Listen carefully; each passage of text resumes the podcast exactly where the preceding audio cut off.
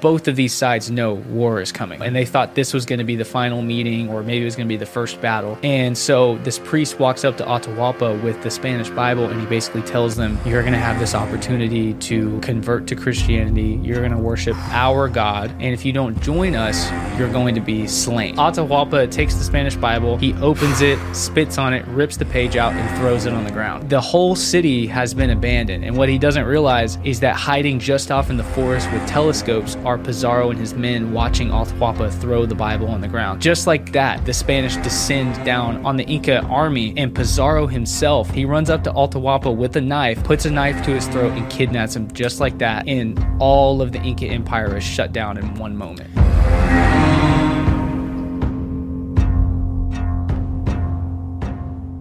Luke Caverns, welcome to Jersey, baby. How's it going, man? Thank you for having me. Of course, of course. This is my first time here. In Jersey?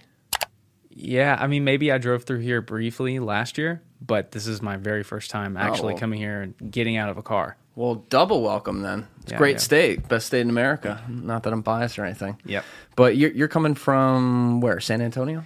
San Antonio, Texas. Yeah, I've been living there for a couple years with my wife.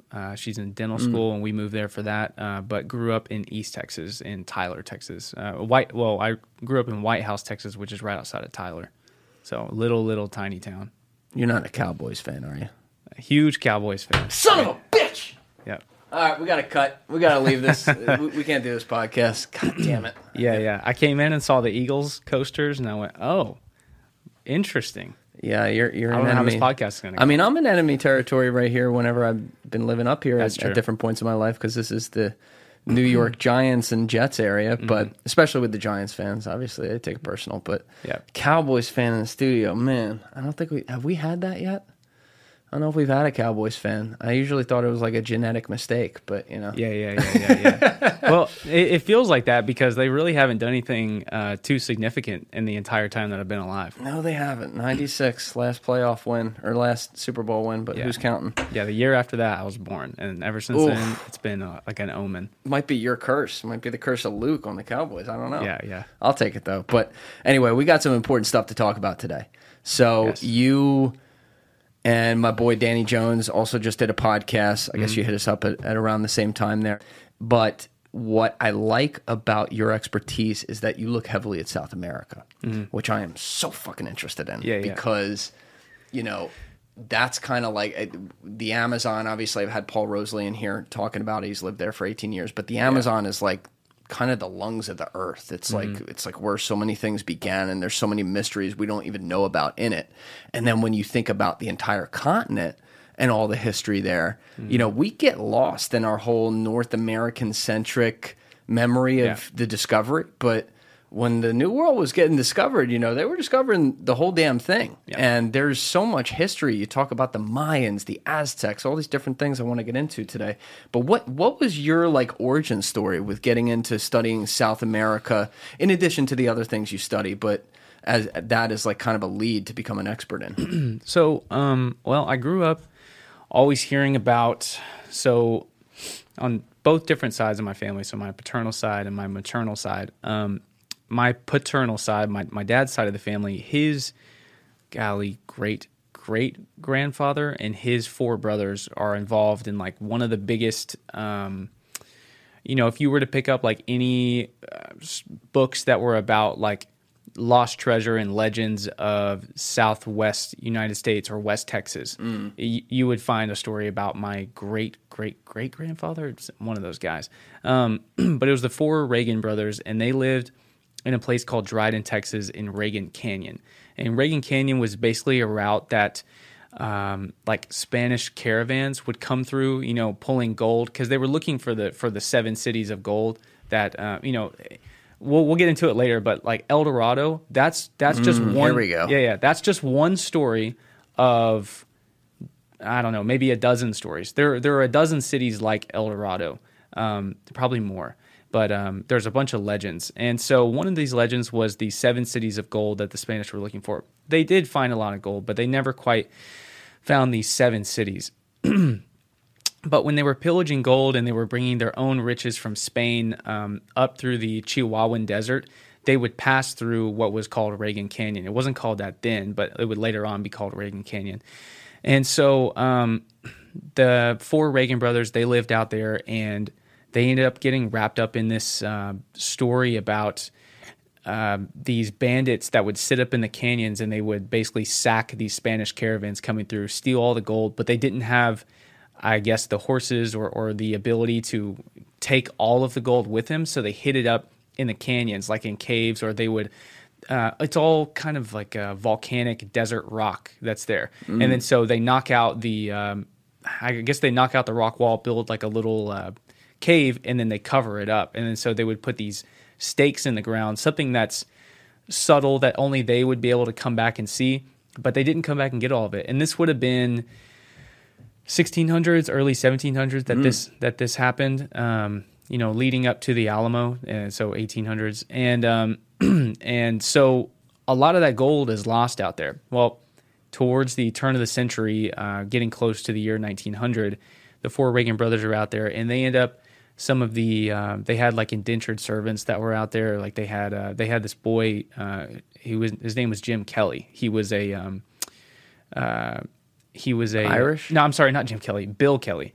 He was a Mexican African young kid that came up on a mule. He was riding a mule. He rode it through the Reagan Canyon, straight up onto their ranch in Dryden, Texas. And so they ended up bringing in the kid. And while he was out herding animals, he found one of these caches. And so I won't go all the way into the story, but it leads into this long legend of my family and my great-great-great-grandfather and his three brothers going on this like 30-year search to recover some of this gold that was stolen from their land, because people ended up coming in and finding some of these caches and stealing them. Whoa. And then they would go back and look for more. And this is like thousands of acres way out there in the middle of nowhere. It's probably... probably the last people that were out there were my family like 120 years ago. So it's all still sitting out there. I haven't gotten to go yet because you have to have like a crazy Jeep just to get out there. Hey guys, I need your help with three quick things. And if you're watching me on Spotify video right now, you can see this timer to my right. It is going to be fast. Number one, if you are not already following the show, please hit that follow button on Spotify or whatever audio platform you're on. Number two, if you're on Spotify right now, on our show's homepage in the description, you will see a link to our Spotify podcast clips channel. That's right. We are posting clips from this podcast every single day on there. There is a whole library. So go over there and follow. And finally, number three, if you are on Spotify or Apple, please leave a 5-star review. It is a huge, huge help to this show. Now, let's get to the episode. Anyways, so the grandson of that Reagan, his name is Lee Reagan, the grandson of him was my dad's dad. He was born into like a lot of oil wealth, and my family just had a lot of oil, stuff going on. And so from Texas, what else? Yeah. So he got into gold mining and Spanish treasure hunting. Well, he ended up finding the seven lost Spanish gold mines of New Mexico. Mm. And this is in southern New Mexico. And he ended up finding these, found a lot of gold, opened up Three Bells Mining and Milling Company, and found a lot of gold in these mines. And these are like old Spanish mines. That there's a legend that the Mogollon native people out there were the ones that originally dug out these mines, although there's not anything to substantiate that, but that's the legend. And so he was mining these semi-ancient gold mines and cutting out more gold mines for like 8 years. Their smelter exploded, somebody died, and his partners ran off with all the money, and like my family, like they fell into poverty. My dad had to rise out of that. Anyways, I grew up hearing about these stories of my dad's side of the family chasing lost Spanish gold, and then on my mom's side of the family, my grandpa was a pastor, but he was really interested in archaeology and like the history of the Bible, and he actually cared about like the world that the Bible took place in, and so I learned a lot from him as far as like I didn't know it at the time, but it was like an anthropological study of the biblical world, and that's what I would become interested in. I'd be sitting there in church, and I'd be like, people would be talking about like the dumbest thing I ever heard when I was in church was somebody brought up something about they had like an automated phone number that you could text that would simulate Jesus Christ, and then they'd be like, "The Lord is risen," and we had this thing called Text Jesus, And and my sister and I always joke about that because that was the last time I ever went like to Sunday school. What would he say when you responded? Man, I can't even remember. This was probably, I was probably 17. And I just thought it was so stupid. God. Like, I didn't care about how the Bible really was applicable to what was going on with us today. I mean, I get it. You can read the lessons and understand it for yourself. But I wanted to know about the world that the people lived in because it, because a lot of that is real. You know what I mean? The Bible is insanely historically accurate, insanely. You know, when you get to like the time of Moses and you start talking about Egypt, everything that happens before Moses, sometimes some of that can be taken up as interpretation. But when you get to Moses and it's talking about Egypt, man, it's shockingly precise. How do we know that? And I've had in other people talking about this who come at it from different angles. But, really? You know, I've studied some of that history where they can like actually measure where someone's tomb was, and carbon date it, like what years it was, and line up stories. But outside of maybe some of the mainstream, you know, here's the tomb of Abraham and things like that. How do we know that a lot of these things happened? Okay, so I can't really speak as to when you're looking in the ancient Middle East. 'Cause, you know, the Bible takes place in a very small area, basically the Holy Land and a little bit of Egypt, right? I don't really study the Holy Land, so there's things that go on there that I couldn't speak to. But some of the oldest writings in the Bible, whoever was writing them knew about ancient Egypt during the time that Moses would have existed, which is 1400 to 1300 BC. This is some of the oldest parts of the Bible. And it's not that there is an overwhelming amount of evidence for the existence of Moses himself, right? Not that there's not an overwhelming existence of a lot of people who are in the Bible, like King David. There's only a little ancient letter that's written on like a clay tablet that mentions a King David, perhaps in the area where he would have lived. But what they do get right is they get every single detail that they lay out as to how the Egyptian world worked, the way that they constructed their buildings, the type of mud bricks that they used. They even talk about the exact stools that women would sit on, exactly how they're designed when they were giving birth. There's like a lot of little details, which we call internal evidence, that like when you look at the story of Joseph in Egypt, there's no archaeological evidence at all that Joseph or Moses ever existed. There's no archaeological evidence. But the internal evidence that happens inside the story when it describes what was going on in Egypt could have only been written by somebody who was living there at exactly the same time. So when I talk about like the historical accounts of the Bible, when it gets particular, it's like shockingly particular. And so I can really only speak to Egypt, which is the more ancient parts of the Bible. You know, once you get after Noah, you quickly get to Moses. You know what I mean? There's only that short period of the Bible where you go from Adam to Noah, and then you get to Moses. You know, Moses is as ancient as it gets, really. And everything that's written there, man, it's shockingly historically accurate. So I was fascinated by that. And so that kind of led me, my whole life, that kind of led me down this road. And I didn't realize it until I was like in my early 20s.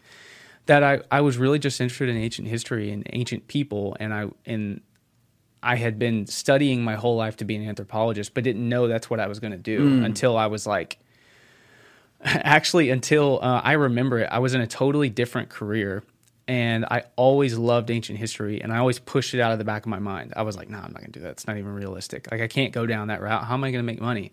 So I was trying to do all these other things, and so my girlfriend and I, who's now my wife now, Lauren, we're laying on my bed and we watched the movie The Lost City of Z. Oh, yeah. We watched The Lost City of Z on my laptop, and it was the first time I'd seen that. I had read... You ever read the book? I've read parts of the book, but like, you know, I haven't like read the full thing. I understand the story, but like as far as... Have you ever read River of Darkness? That's about Orellana. I believe it's no, Orellana's expedition. I haven't. So like I'm vaguely familiar with Orellana's expedition and his history and everything, but there's so much else that's going on in South America that I haven't really looked into the stories of people who I don't like deeply fully understand what they did.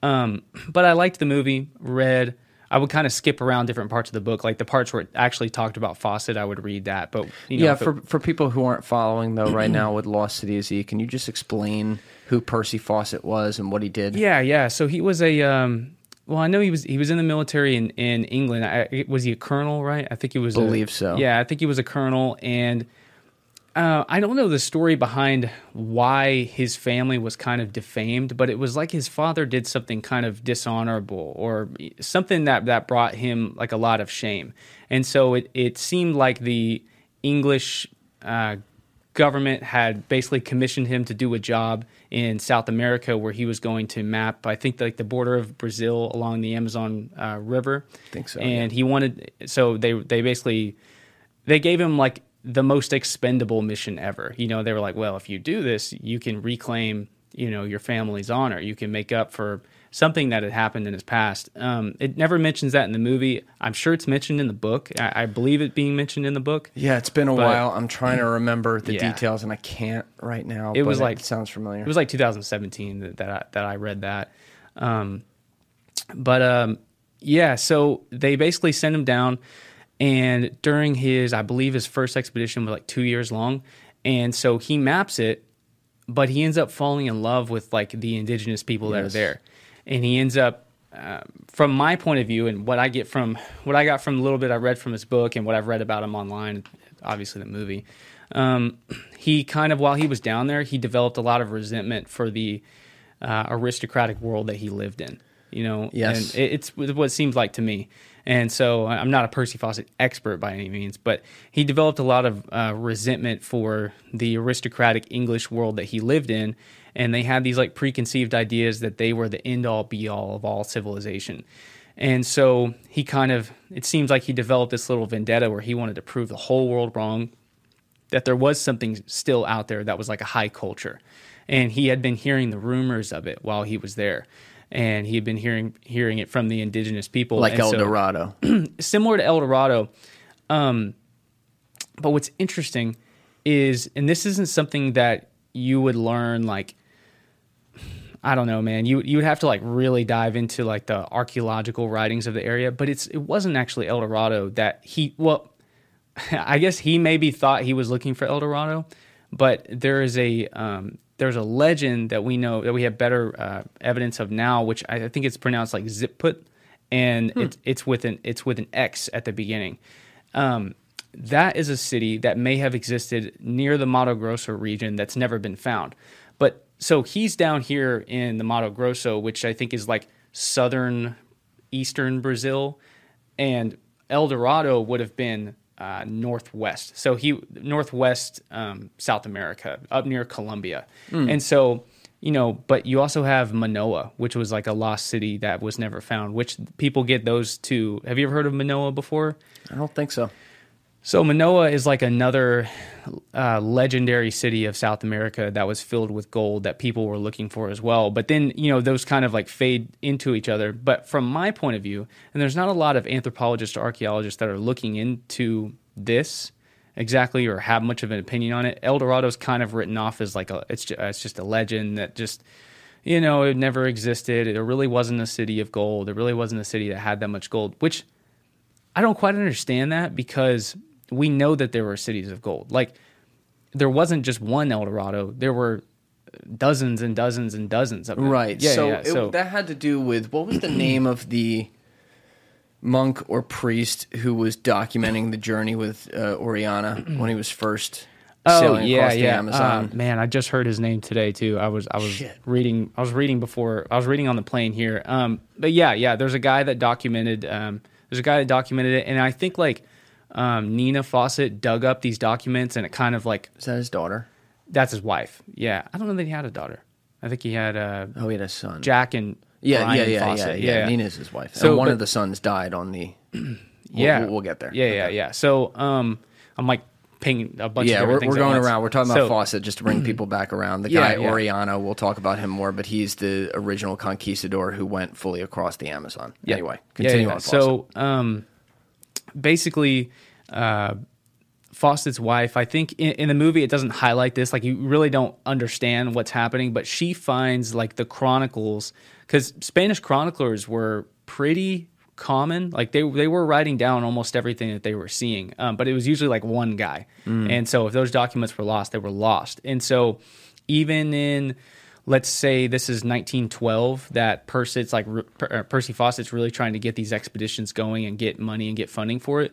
Well, Nina ends up going through some library there in England, and she finds the document that's written by a chronicler that was with Orellana, and I think it basically just adds validity to what he was saying about the rumors that he was hearing. The fact that there was a Spanish chronicler there in the 1500s talking about the same thing that Percy Fawcett was talking about added a lot of validity, and it helped him get the funding for his expedition. So I don't know the full amount of times that he went, but I think the first time he went is 1906. Yes. And then he was, his last expedition was 1924, 1925.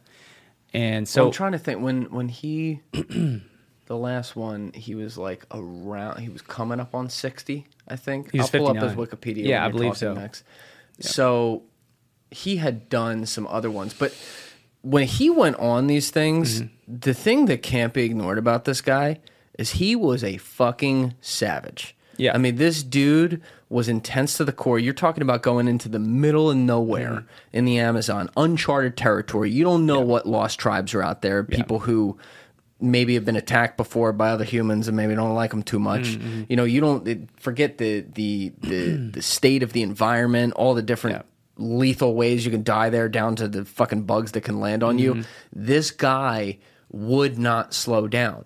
He was like, if you can't keep up, well, you're just lost. Like, you're gone. A couple months ago, I rushed home from a meeting to catch the second half of my beloved Philadelphia Eagles. They were in a tight game against Washington, and I wanted to lock in for some second half fireworks. Problem was, when I logged into my Comcast livestream account, it told me the game could not be streamed in my region. Now, for others, that would have been a disaster. For me, it was easy. I just turned on my NordVPN, changed my IP location, and voila! Game on. Eagles won, by the way. This is why I love NordVPN, though. With the click of a button, I can do everything from changing my location to stream a game, to protecting my data from hackers, to shopping for better prices online. And actually, on that note, for all my last-minute Christmas shoppers out there, it's okay, I'm just like you too. Did you know you could often get the same products for an even better price simply by using your NordVPN to change your IP country of origin? Yeah, buddy. So if these benefits sound good to you, here's what I need you to do. Go to NordVPN.com/Julian. Once again, that's NordVPN.com/Julian. The link is in my description below, and get your own NordVPN today. Also, for the rest of December, when you use that link to get your own NordVPN, you can get a 2-year plan for a huge discount with an additional 4 months for free. Once again, that's NordVPN.com/Julian, or just use that very link in my description below. So go get yours today, and thank you to our friends at NordVPN for sponsoring today's video. There was one dude who went with him. It's talked about extensively in the book, which the book we're referring to is by David Gran, which became the basis of the movie Lost City of Z. But there was like another major explorer who usually did the Arctic. I don't remember what his name was, but the guy was like he was one of those old school like British, we are better than thou, like explorers or whatever. Exactly what you were talking about. And so I forget how, but he was like, they forced, like the British government or something forced him to have to come with Percy Fawcett on an expedition, and they literally like ended up leaving the guy behind. And he thought he was like such a pussy. Like Percy Fawcett was like, this guy can't ever come with me again. And then maybe the end of that was even like he didn't make it. I don't remember, but he was an intense dude. He made it, and then he ended up like filing a bunch of grievances against Percy Fawcett, blah, blah, blah. And then a few years later, when Fawcett goes back to the jungle, he gets... So, so he was... For a lot of his expeditions, he was going along the same trail that he had been cutting for years, but he would have to recut it, but he was taking the same routes, going deeper and deeper and deeper and deeper. He wasn't just taking like a different route every time he went back. And so he would have runners that were on horseback, like going up and down these trails, delivering him newspapers, delivering him letters. They knew kind of where he was going to be, and he left markers for people to try to find him, which, like, think about the runner. Think about, like, those people, I don't know how many guys are in, like, a team of runners. It could just be one guy. But he ends up getting a newspaper that same guy went on some other expedition and then died on that expedition. That was it. Yeah. Didn't he go back? Wasn't it? I think he went back to the Arctic. Yeah, he went back to the Arctic and then died. Yeah. That was the end. So, Percy Fawcett, he ends up going back several times, but I don't know the exact number of expeditions that he went on. But every time he was there, he'd find pottery, relics, nothing. He never really found. Well, he found villages. He found villages that had mounds where people were, they were cultivating the land and everything. When I'm sorry to butt in here, but I just want to know this for context, because the first expedition was around like 1906 or something like that. When again did like what he thought was El Dorado come on his radar and become the sole focus of his expeditions there? I think by the end of his first expedition, he had, that was like his main prerogative, because he had mapped, I guess, the fullest extent. He wanted to know the source of the Amazon River. It's something along those lines, but I don't think that's like really harped on what the actual purpose of his first expedition was. But by the time he was done, he was fully obsessed with this city being, with this lost higher culture. But he had been hearing many of the same legends that Orellana and Pizarro heard in South America as well. And so, yeah, he ended up chasing this down. And then when he decided to retire, it was his son that talked him back into going on the last expedition. His son resented him, and then his son grew to like admire the expeditions that he had been on, and then he encouraged his dad. He was like, let's go back. And so, I think obviously he wanted to go back, and so they went back. And that was like 1923-ish, something like that. Like 24, I think, and then maybe it's 24, and then in May of 1925 they make it down to the Mato Grosso region of Brazil. And where is that? I can pull. How do you spell that?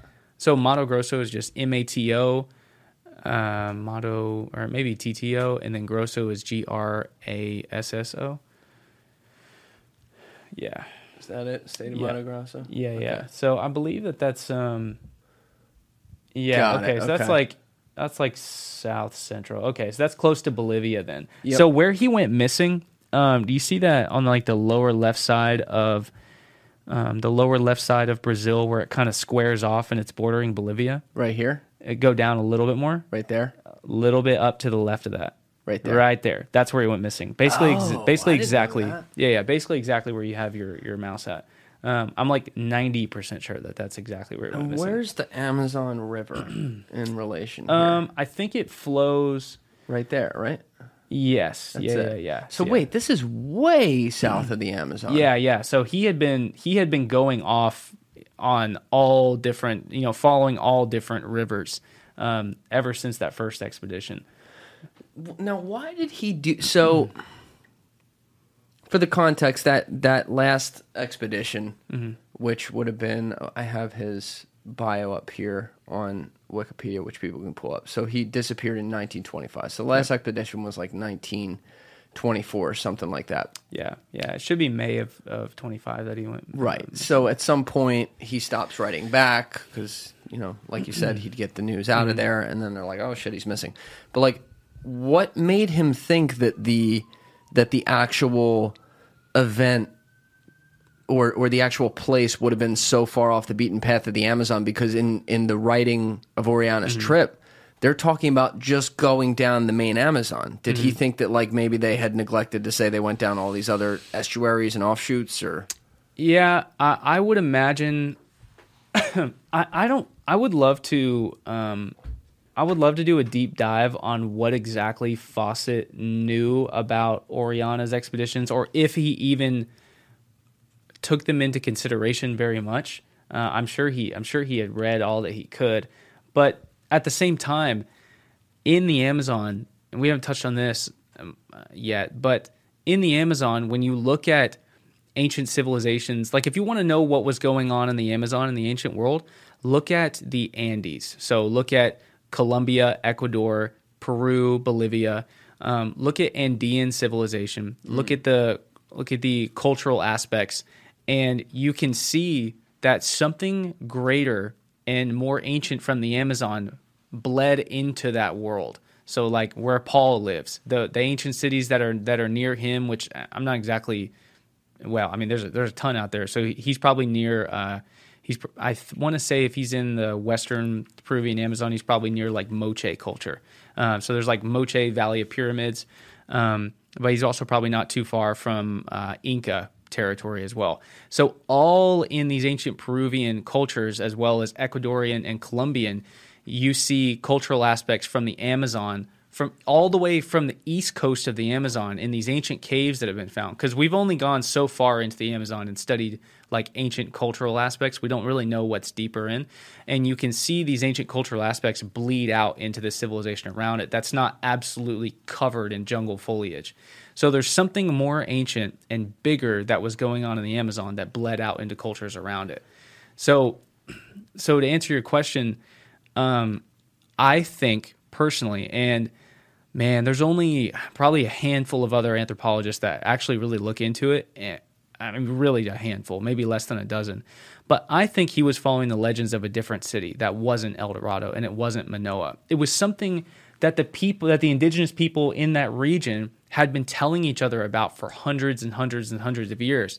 They just didn't all remember exactly where it was. So he was following like very loose rumors. But I don't think he was looking for the same city that Orellana and Pizarro had looked for. That's interesting. Mm-hmm. I hadn't heard that, but I did pull up the last known location he had was Dead Horse Camp, which I think he named that. Yeah. That's where it is on the map. Okay. But perhaps like he was, because that's way off. That's pretty close to where you were with your finger. I might be a little bit wrong, but still, like that's way off the beaten trail there. I mean, so his son was with him and his son's buddy was with him on that last one. So they had three of them. And I mean, this could have been, look, if you're in the afterlife and you get to find out the answer, oh, what happened? It could be everything from the craziest shit that we can't even imagine and the aliens got him or something. It could be something like that. I'm not saying it is.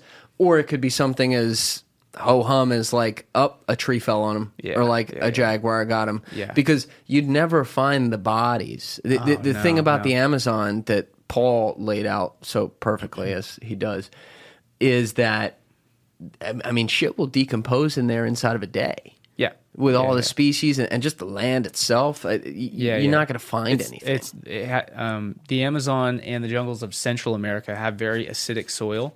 So when anything that's alive is buried in the soil, it will be decomposed in no time.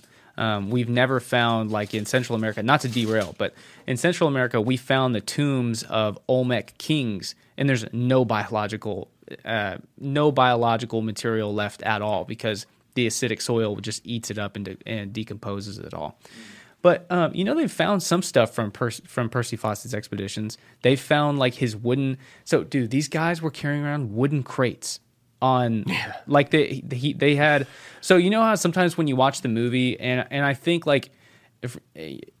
I recommend anybody go watch The Lost City of Z. It came out in 2017 with, like, Charlie Hunnam and Tom Holland. Yep. Well, at the end there, when it shows that they're... that they have the little expedition at the end where it's just... Percy and his son Jack. Well, that's kind of an exaggeration of how slim their expeditions were. It wasn't just Percy and Jack. It was also their friend Raleigh, but they also very likely and definitely had a team of like local people that they were getting to haul around all their junk. Like these guys weren't hauling around all of their stuff on their own back, you know. But like people for people at home thinking about this who don't look at this all the time, you know, the easy thing to forget is that we're thinking of like going through jungles and stuff where or like climbing a mountain where there's like pathways. There's no pathways. Yeah, no pathways. As you were pointing out earlier, they had to chop their way through everything. This is the brush, man. Mm-hmm. So it's like you can see a foot in front of your face at all times. That's it. Yeah. It's crazy. Yeah. Well, and the thing I think about when I'm out there, and not talking about the Amazon, I haven't been to the Amazon, but when I'm in Central America, southern Mexico, like Chiapas, man, anywhere. What I always think, like when I think of the most likely thing that happened to Percy and I'll say this real quick and I'll talk about like the dangers that I think about when I'm out there. So I believe the legend is like one of their horse died at their camp. So they call it Dead Horse Camp. And he just has to go a little bit further, push through this area where the indigenous people that he had been building up a relationship with, they knew there was this white man that came around every so often to like bring them gifts and stay with them. So he would build a relationship with these people. And they told him, you go on further, there's like cannibals down there. There's bad people down there who will eat you. And he had been staying with cannibals as well, but these were like, you know, these were vicious people who were kind of terrorizing the other tribes of the area. Well, he wanted to push through it to find like his gateway to Z. And so the indigenous people followed him from Dead Horse Camp for 5 days. Like they stayed a little bit further behind him and they would see the smoke trails in the sky from his camp. And on the fifth day, there was no smoke trail. And so he could have been eaten. Something could have happened to him. Yeah. I think about that. Tough way to go. Or I think about, I mean, dude, what would happen if like his son got bitten by a fertile ant? I'm talking about one fertile ant in 1925 kills you. A what? A fertile ant. So fertile ants is probably the most dangerous snake in the world. Definitely on this side of the hemisphere, definitely in the Americas. Considerably more venomous than a rattlesnake. Considerably. You know, you could survive, like if a rattlesnake bit you on the leg right now and you took 2 Benadryl a day for the next 7 days, you'd probably make it with no like medical intervention. Yeah. You would make it and you wouldn't lose your leg. Fertile ants bite, no medical intervention, you die. No questions about it. Or your whole leg rots off and you might survive. What do you mean it rots off? So like it as the venom goes through your body and courses through your veins, it slowly like the toxins rot all the flesh. And I've seen, you could look up like you know, people at home, you could look up untreated fertile ants bite. If you don't die, I'm not going to do that. Yeah, if you don't die, your leg turns into a charcoaled skeleton. A charcoaled skeleton. Yeah. It's just like black rotted bone. I've seen. So they got to chop it off. Oh, yeah. Something, you know, maybe at that point it's not the venom killing you, but something from your rotting leg is going to get into your blood and it's going to go to your heart and kill you. So eventually you die. Yeah, there's only... there's no way to stop it. Well, with medical intervention, not like naturally, no. I don't believe so. Unless there's something deep in the Amazon that's some kind of like medicinal... well, dude. Yeah, man, that's what Paul talks about all the time. They said they have a sap for that. Instead of an app for that with everything, because there's all kinds of, I mean, I don't want to get too like woo-woo with it, but he said like you can figure shit out there. Well, you know, man, I mean, I you know, I don't ever shy away from the fact that like, not to like go into religion too much, but like I'm like Greek Orthodox Christian. Like I think that the whole world was built had a purpose, and even if it didn't, dude, would it really surprise you if our planet grew and evolved in such a perfect way that no matter what could happen to us on this planet, there's a natural cure for it? Like, yeah, you know, that kind awesome. Of that kind of balance, that wouldn't surprise me at all. You know, you're Greek Orthodox? Yeah, Greek Orthodox. So that's your name's Reagan? Yeah. You're missing like a few O's and L's there. Oh, I know. Yeah. Well, Greek Orthodox is just like based around the letters that Paul wrote to the churches as to how the churches should be. So you're not Greek? Greece. No, I'm not Greek. But you're Greek Orthodox? I just subscribe to that, like, you know, if you're going to be a Christian, you should take it seriously. And you know, because a lot of people in the United States, like, Christianity has become a white United States religion, but it's really not. I mean, it's a Middle Eastern, Mediterranean religion that comes from Greece and comes from the Middle East and Africa. You know, so you go over there, people take it seriously, you know. Very interesting. That's a new one. I mean, I've been around a lot of Greeks in my life. My best friend is Greek, dual citizen, the whole bit. I never met someone who was like a part of their religion and community who wasn't actually Greek. Oh, really? That's fascinating. Yeah. It's not. I didn't grow up like Greek Orthodox. I just that's like within you the veered last, that way. Yeah, within the last couple years, as I've like really gotten deep into anthropology, I don't want to say shook some of my views, but it certainly did. And then I just kind of drifted towards something more serious. Because, I mean, you look at Islam in the United States, those people are very serious about their religion. You look at Judaism, people are very serious. Christianity has become like some laxed shadow of itself. You know? It's got a wide range. It's got people who take it extremely seriously, and sometimes I might say way too seriously, and then it's got people who are like, oh, I'm a Christian, and like They couldn't even tell you nothing. Like who Jesus was, right? Yeah, it's a very Christianity. You're right. It's a very fascinating diaspora. Maybe that's the right word to use for that in this country. It's not. You know, you don't hear people define themselves that way. Yeah. Whereas you will more likely hear people define themselves as Jewish or define themselves as Muslim. Yeah, yeah. Right? Like and there are people who define themselves very heavily as Christian, as I said, but there's more who don't. Yeah. Interesting. Yeah, yeah. I'm not like over the top about it. I'm just open about the fact that I have like a faith in a higher being that's more than, you know, that there was a mind before there was ever matter. You know, that's the way I believe that it was all done in a purpose. But I also believe that God is probably more similar to the Force in Star Wars than he is like a man sitting on a cloud. Yeah. You know what I mean? Like, I feel like it's probably just a being that is a mind that's in everything. But do you think on that side note, do you think it's more the idea of like at least knowing whatever it is, there's something that kind of watches over us? Is what's important about that belief versus what they're actually like or how they appear. Do you understand what I'm saying? Oh, yeah. Like the simple fact of knowing there is a God is more important than what that God is like. Said way better than I did. Yeah. I don't know. I don't know how. I don't have a good answer to that. Probably for a lot of people, yeah. If they just knew that there was a God, that'd be more important than what that God is actually like. You know. Right. So. Yeah, I believe that, like, regardless of anything, there was some kind of we're here on purpose. Maybe you and I aren't here for a specific purpose, but we're here on purpose. That's kind of what I believe. But that's why I say, like, you know, when I hear Paul talk about like there's a sap for that, I think like, yeah, I would imagine that if a fer-de-lance grew on planet Earth probably also naturally grew a remedy to cure you of a fer-de-lance bite. Mm. That's what I think. It's kind of one of those things that's like, I can't prove that, but it's like it's a balance of nature. Yeah. I think you're probably right about that because we have to think about all the things that we have no fucking idea right now that are around us that could cure something. I mean, for all we could find the cure for cancer in chocolate, you know, like something, or cocoa beans. Like, I'm not saying that's what we're going to do. I'm saying like, it could be the things where the answers are there all along. And when you look at human history, that is kind of what it is. Yeah. People are like, oh, shit, wow.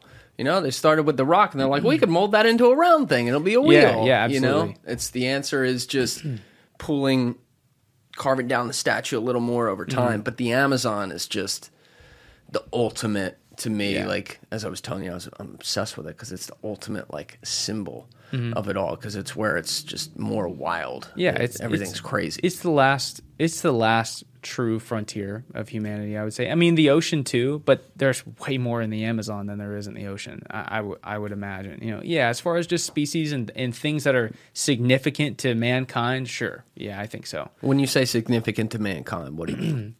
Like we could go in the Amazon. We could. I definitely think that a city could be found that people go, oh yeah, that's El Dorado. Oh yeah, that's Manoa. Oh yeah, that's Zitput. Oh yeah, that's this culture city that people have been looking for. Boom. You know, like our minds are opened up to a whole civilization. But you don't think we could find 10,000 leagues under the sea where we've never been? We haven't I mean, we talk about not traversing as humanity a lot of the Amazon, which is very true. That's one part of the earth. What's the percentage of the earth that's covered in water again? I'm going to say the wrong number if I say it's more than 70%. It's a lot. Yeah. Whatever it is, it's more a lot. More than 65%. And I'm also I don't remember the percentage of what we've actually known explored, but it's low. Mm. Oh, yeah. So you don't think there could be crazy shit down there? Well, I'm not ever going to say never. I would think it's fucking... Damn, I didn't mean to cuss, but you can say whatever. Yeah. This is New Jersey, I would think it's crazy if there was something... you know, giant living down at the bottom of the ocean. But the problem is you got to think about like the pressure that would be on a giant, you know, if you're talking about finding something that's very small, like not necessarily microscopic beings, but small beings that live down in the ocean that we've never actually seen before, aquatic life that we've never seen before. Sure. I mean, I think there's probably millions of species, maybe not millions, but thousands, definitely millions. Maybe so. Of species that we've never seen before that are, you know, this big. But if we're talking about like finding a megalodon that's been living at the bottom of the ocean, probably not. You just got to think about like the pressure that would be on that being, how it would be pushing out against the water around it. It'd have so much pressure on it, and it would have to eat a sufficient amount of calories to stay alive. And how's it going to find those calories if we don't have evidence of a whole plethora of prey down there that are massive enough for a megalodon, something like that, to feed on? You know what I mean? Like, I know the giant squids go down to the bottom of the ocean. Sperm whales go down to the bottom of the ocean. But these are kind of anomalous things that are exceptions. Sure. I'm not a wildlife biologist, but... I think you're thinking about the underworld or the under-ocean species a little bit centric to just what we know, though. Yeah. Oh, you know, like, I'm... And not to go, like, crazy with shit, but did you see Danny's episodes with Jack Sarfati recently? Mm-hmm. Oh, my God. Yeah. Jack is on fire. But, you know, Jack is one of those guys who definitely comments on 100% of things when he should be commenting on like 60%, I'm guessing. So there's got to be some crazy bullshit in there. Mm-hmm. But the one, I'll tell you, the one time where they were talking about, Danny was asking him if there are aliens or something living under the ocean. He's like, oh, yeah, no, I know. I've seen it. I've been told by the guys who've seen it and have been there. Yeah. You know, you hear that and you're like, ooh, what if he's right about that one? What if there's like, you know, they figured out depressurizing down by where, you know, the crust meets the core, so to speak. There's something in between those two, but either way, you know, that there's no way to say there isn't.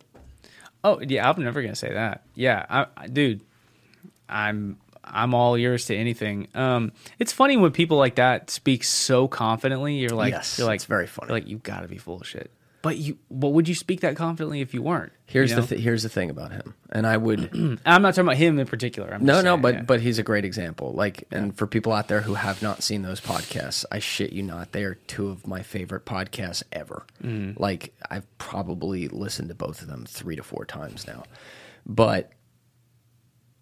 You know, like with Jack, he is smart as hell. He does have a real resume. Yeah. He's got proof for some of the things he talks about with, I'm not talking about like his encounters and stuff like that, but some of the work he did as a physicist with the CIA. You know, there's some tape of that and everything. And you know he knows a lot of people. The guy name drops someone every fucking 2 seconds. Oh, I know it. It's so funny. But like... I if you're not from this part of the world, like he's a New Yorker, and he's like, it's hard to explain, but there's people from this area, New York, New Jersey, you know, probably up Boston, stuff like that, where it's like they're a dick, they're a little crazy, but they know they're a dick, they know they're a little crazy, they expect you to know that, and you're supposed to like them for it, and it's funny. Okay, and it's and like they're making you laugh at the same time, which they get a lot of joy out of. Yeah. I'm friends with a lot of people like that. Yeah. So when I hear a guy like him talk, I've known so many Jacks in my life, like it just lights me up. But still, it was a culture shock to me seeing his episode because I was telling you earlier, I'm a Texas boy, so like we're used to everybody being very polite. Yeah, no. And if you're a little bit if you're not even, you don't have to be rude, but if you're not polite, you're just neutral. We think you're rude. You know? Well, so it was a culture shock for me watching that episode. I was like, man. But even like when he's calling, hey, you dumb little fuck. Yeah. Like even when he's doing that, he's like, learn, come on, learn. It's like, and Danny got it perfectly. Like Danny is so fascinated by people from New Jersey and New York. He's like, I understand what this is, but like, they come by it honestly. Still though, you know, some of it's got to be bullshit because he comments on fucking everything. But then you're thinking like, what things are real? Like, what things has this guy really been around and seen? And you don't know. It's your guess is as good as mine. But there were a few moments in those podcasts that got me like, woo. But that was one of them where I was like, I wonder if he did get shown something on that, you know? Well, you know, man, like, I think about what's funny is I have never been somebody who, I don't know where we got from El Dorado, but I'm going to bring it back. We're coming back. Don't worry. I'll keep you on track. So you keep going. What's funny is before I got into studying, like really, I've always been fascinated, like I described earlier. I've always been fascinated in ancient history. But you know, ever since I was a kid, all the way until today. But it wasn't until I started like viciously studying ancient history and studying, you know, one thing you have to study is like oral tradition, which is legends from ancient cultures. Well, when you look into that, you find a lot of weird stuff that pertains to perhaps something to do with aliens, perhaps something to do perhaps something to do with some kind of higher being that was in the sky above people. Like when Western chroniclers were going across North America, they were gathering stories, and this is where the I think it's the rune stone was found. This is the same state, so golly, was a rune stone found in Kansas or Kentucky? I'm not an expert on the rune stone, but it was a culture that was there in that same area. It was like a mound builder culture, and so like in North America, we don't have pyramids; we have earthen mounds, which served the same purpose as pyramids. A lot of times they were tombs, but a lot of times there was a place that the king of this civilization would stand on to address his people. Well, a lot of these earthen you describe it as earthen mounds, though. Earthen, which is yeah. So it's made out of earth. So we don't have the same kind of not everywhere in the United States do we have the same kind of bedrock that people would use that would be used to build pyramids, stone pyramids, and but the oral traditions had passed down. And dude, there were people in the 1700s. 1600s that were living in the United States that were seeing like silver orbs flying through the sky that had lights on them. I mean, this this is just something that I learned in passing recently, but I verified it. This is like at the beginning of the summer I learned this, but this isn't my forte, but it's just interesting.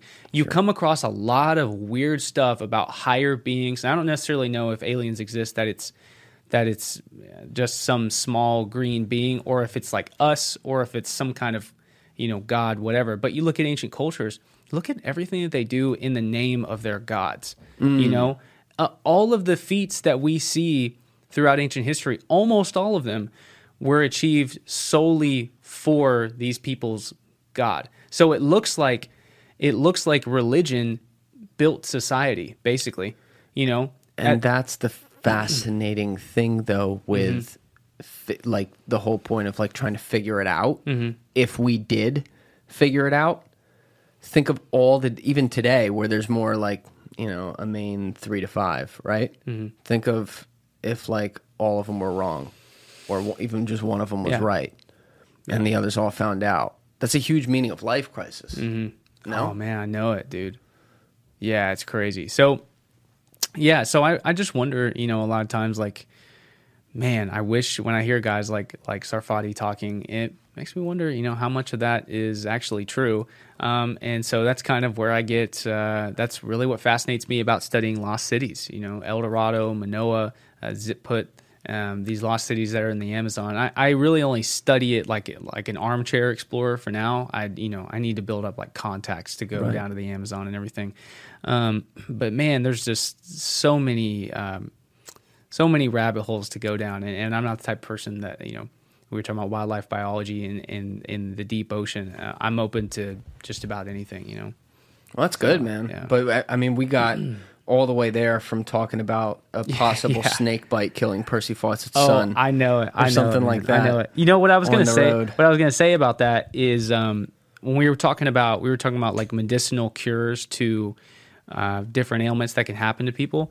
Well, I was wrong in saying that there isn't any type of natural medical intervention that could save somebody. I'm working with a guy in Guyana. Have you ever heard of that in South America?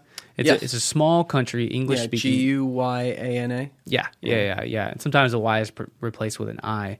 But I'm talking to an expeditionary group in Guyana about leading an expedition maybe sometime early 2025, late 2024.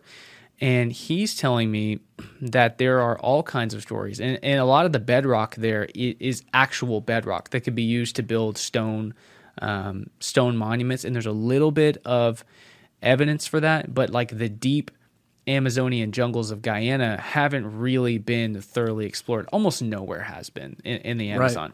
Right. And so what this guy tells me, his name is Anders Anderson, and he has his own expeditionary group. He tells me that there are people out there who have some kind of remedy that, like, Western doctors won't go deep into the jungle and study these people. You know, for what reason? Probably to, you know, make money. But there are people there who can get bitten by a fertile ant snake. And he's seen it happen. The local indigenous Guyana people will get bitten by a fertile ant snake, and they'll go back to their village. They won't go to like a Western hospital or you know, something like that. Yeah. And he'll see them again in a few months later. So they have, and so there's something going on there. He doesn't know what it is. He hasn't been to their villages, but he sees the people come out of the villages to interact. You know what I mean? They're halfway, like, quote unquote, civilized. Not, They're not the lost tribes that shoot you on sight with a 6-foot arrow. Although those do exist still. Those exist, yes. And so he'll see them the next week. And so he's like, how's your snake bite? And they're like, oh, good. No, we good, fam. Yeah. And so he's like, there's some way that they're treating it back in their villages.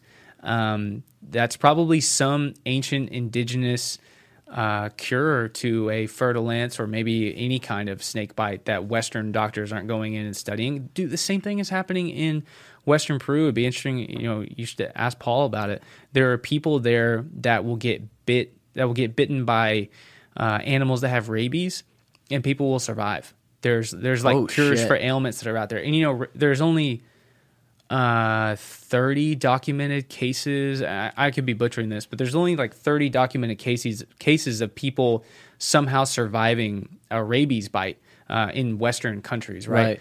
In Peru, there's like several dozen cases of people getting bitten and then they survive. And in some of those cases, it's like their genetics are able to fight off rabies because people in their lineage have been bitten by animals with rabies so many times. They have like a natural immunity to it. And there's also rumors that there's like cures to it that are deeper in the Amazon with these indigenous people that have been living there, you know, since the beginning of time. Yeah. So there's little hints that there really is stuff out there. You know, I know Paul talks about it all the time, but for big things like a fertile ants bite, which is 100% fatality rate to somebody like you and I, or rabies, which is 100% mortality rate, there are cures out there in the Amazon that people are using to survive these things. So it's amazing. I mean, there's so many little things that are still unknown. Well, there's many things that are still completely unknown in the Amazon, but there's so many simple things that, like, you don't even take into account that are just deadly there. Yeah, man. So what I was talking about a second ago was what I think about, like, when I think about, man, what could have happened to Percy and his son and their whole expedition team?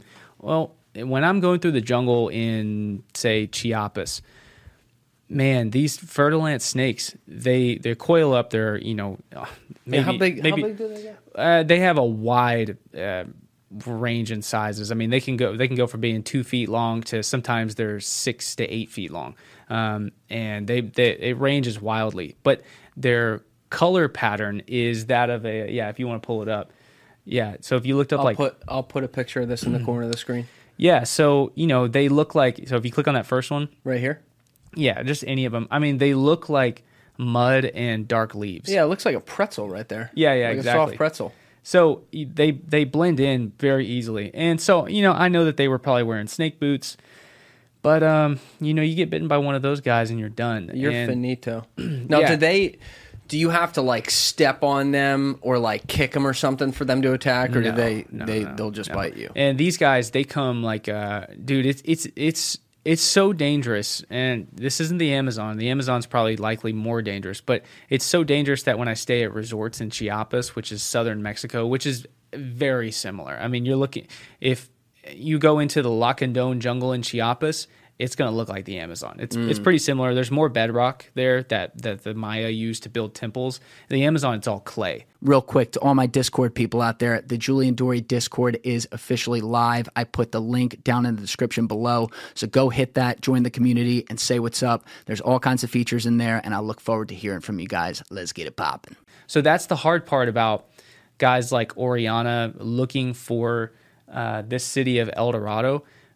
if he came across it, if it wasn't populated anymore by that time, the Amazon is completely grown over it, and all of the earthen structures that are there are completely grown over, and Spanish explorers aren't going to be able to recognize where they're at.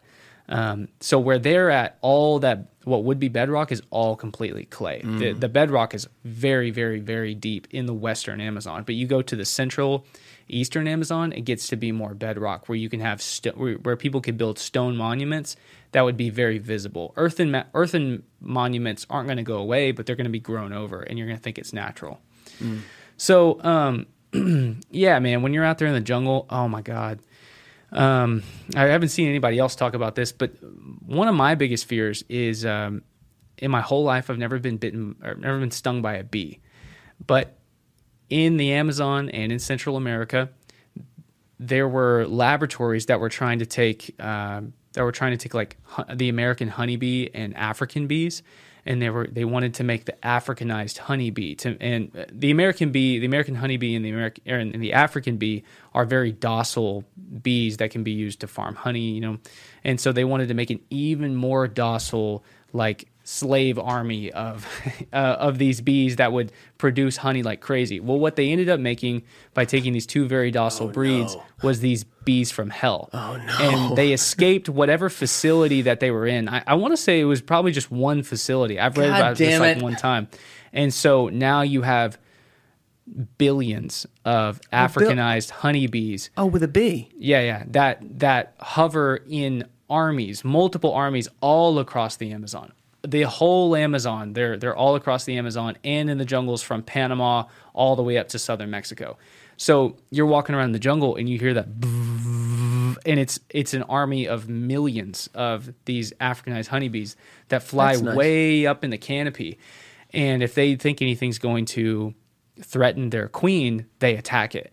And so these guys are super aggressive. They'll chase you, 10, 12 miles an hour.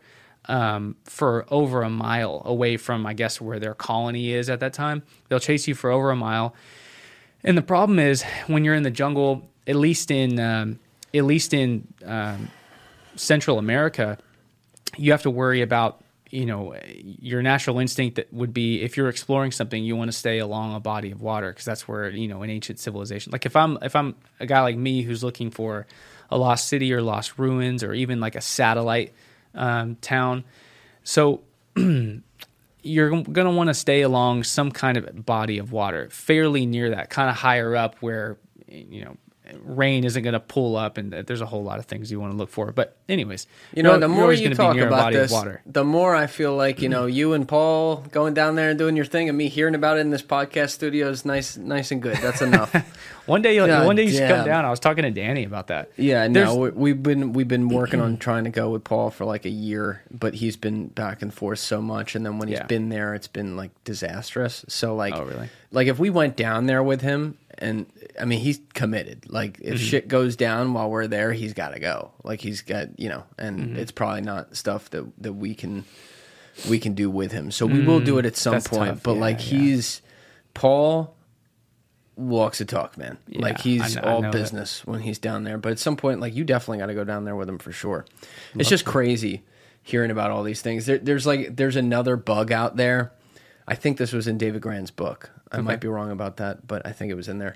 There's another bug out there. I don't remember the name of it. That it just looks apparently like a normal fly or something like that. Oh, a bot fly. Is that right? Maybe it'll land on your lips, like it goes for human lips. And it'll bite you. You'll feel it. Maybe you won't. And you won't notice a damn thing. And then 10 years later, out of nowhere, boom, you're dead. No way. It just kills you years later. Oh, okay. So, and you may not have even known you got bit. So when you look at all the different things there, every time Paul goes out in there, he's risking his life like crazy. It's a whole different jungle. To give people a idea of the difference between where Paul's at and where I go. So Paul, he's kind of, I'd say he's a mix between he talks about the wildlife, but he's also like an ecological conservationist. Yes. You know what I mean? He's really important. To him, it's the conservation of the Amazon is very, very important. For me, what I care about is locating and mapping ruins that are in Central America. I like to know like how much more is out there that we can discover. That's a lot easier than, you know, Paul, when he goes out, he's like drifting into the jungle where there's not a whole lot of direction. Correct. You know what I mean? It's just this vast expanse that goes way beyond the horizon. In Central America, you know where the end of this jungle is going to end. If it's 50 miles that way, it still ends, you know, and several miles in any direction. And anytime I go, it's never been overnight. It's all day out and then back. Right back, you know? Yeah, and then I have like a little bungalow, whatever thing that I'll stay at. The danger is still similar. It's more likely that I'll run into... It increases the likelihood with the jungles being so much smaller that I run into people, which is like that's something that I'm kind of just becoming aware of. Like I'm planning I want to do an expedition along the Usama Center River, and there are refugees that, I guess it's like a recent war that was going on in Guatemala, but there are refugees that are being hunted by the Guatemalan government that live out near where the Maya ruins are. And to make money, they go and loot the ruins, and then they sell stuff on the black market. That's like one way that they make money. And so you run into those guys, you know, how does that turn out? I don't know. It's never happened to me. Well, let's not find out. Yeah. Christ. Yeah, so... you're not gonna find looters in the Amazon, but I mean, you could sure get lost, and you could run into like I know he's had run-ins with loggers, and you could run into the uncontacted as well. That's not going to happen in Central America. There aren't really uncontacted. There's like farmers that are way out in the middle of nowhere that will shoot you if you're on their property.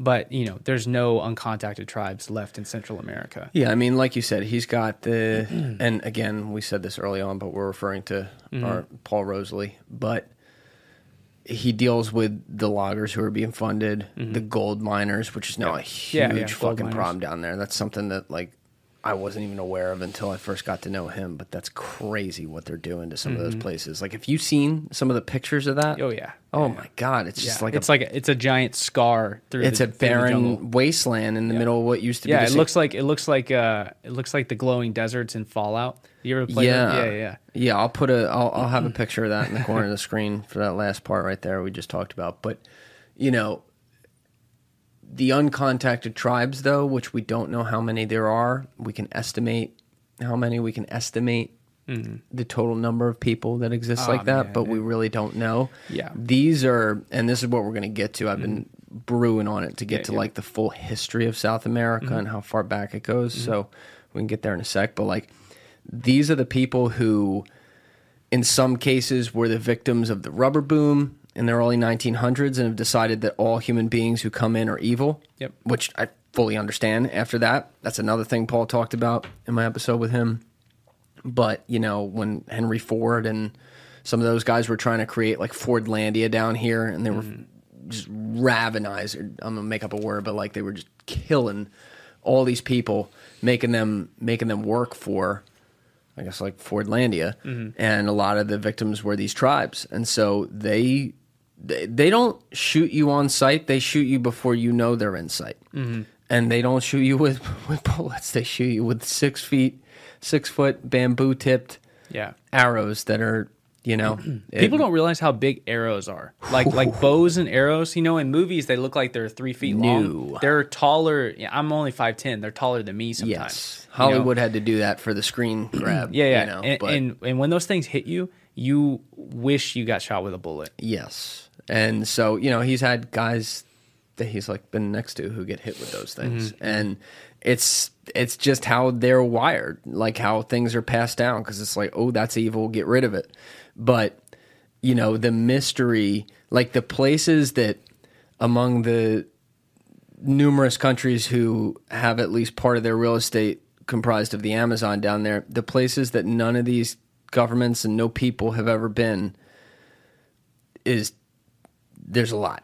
Yeah. There's a lot there that they haven't seen. And so we are guessing. What could be in there? Yeah. Like I always said, like if there's a good place for the aliens to hide, it's underwater or in the Amazon. Yeah, you know, like there, Paul's talked about there being pyramids out there and stuff, which we can get to for sure. But pyramids that no one's ever even had a concept of, and you don't know. But it's just such a wild, wild place. And again, like I want to get to the beginning of this, if you don't mind. Yeah, absolutely. So we know of Christopher Columbus sailing over here in 1492. Mm. We know of the, Cortez with the Aztecs, and basically call it like the 1400 to 600 to 1600 type conquests of the conquistadors, where then they first brought people over, got rid of some of the Native American tribes across the Americas, pushed some farther into land. In America, we ended up developing like all our land. And so obviously those tribes only exist as they have little reservations now, which that's a whole separate conversation.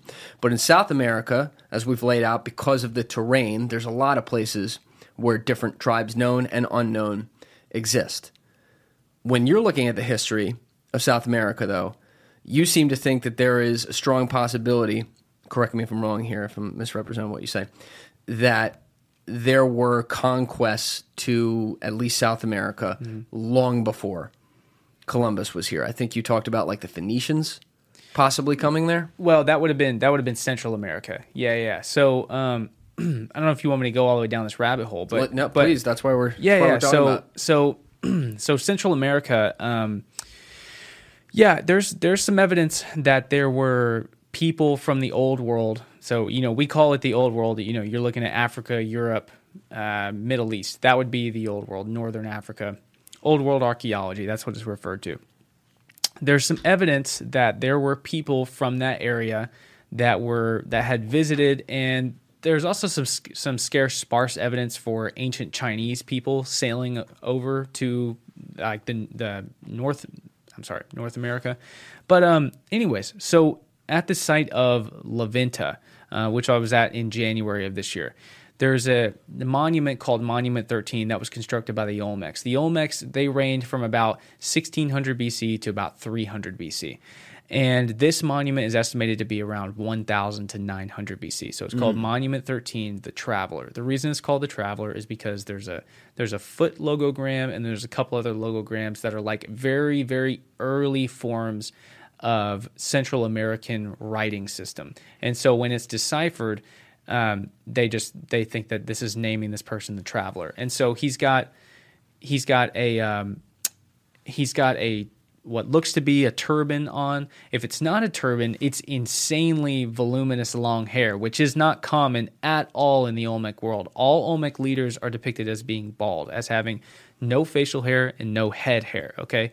So this guy either had long, voluminous, flowing hair, which it doesn't look like that. It looks like he's wearing a turban that's flowing behind his head. He's carrying a flag, and he's got pointed shoes, and he has like a little, kind of like a beard like you do, but just a little bit longer. This is a pube. Yeah. Pube fest over here. But he's got a little bit of a pointy beard, a pointy mustache, and his features don't look at all Olmec. So number one, if he's wearing a turban, that's great, but there's no evidence at all of turbans anywhere in any of the Americas at any point.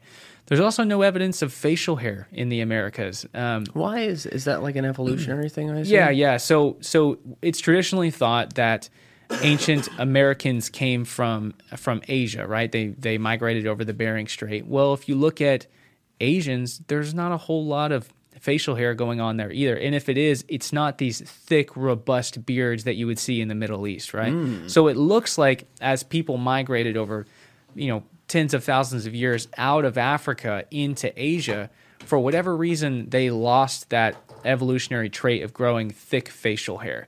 And then so by the time they get to the Americas, it's almost completely gone. So Native Americans aren't growing facial hair.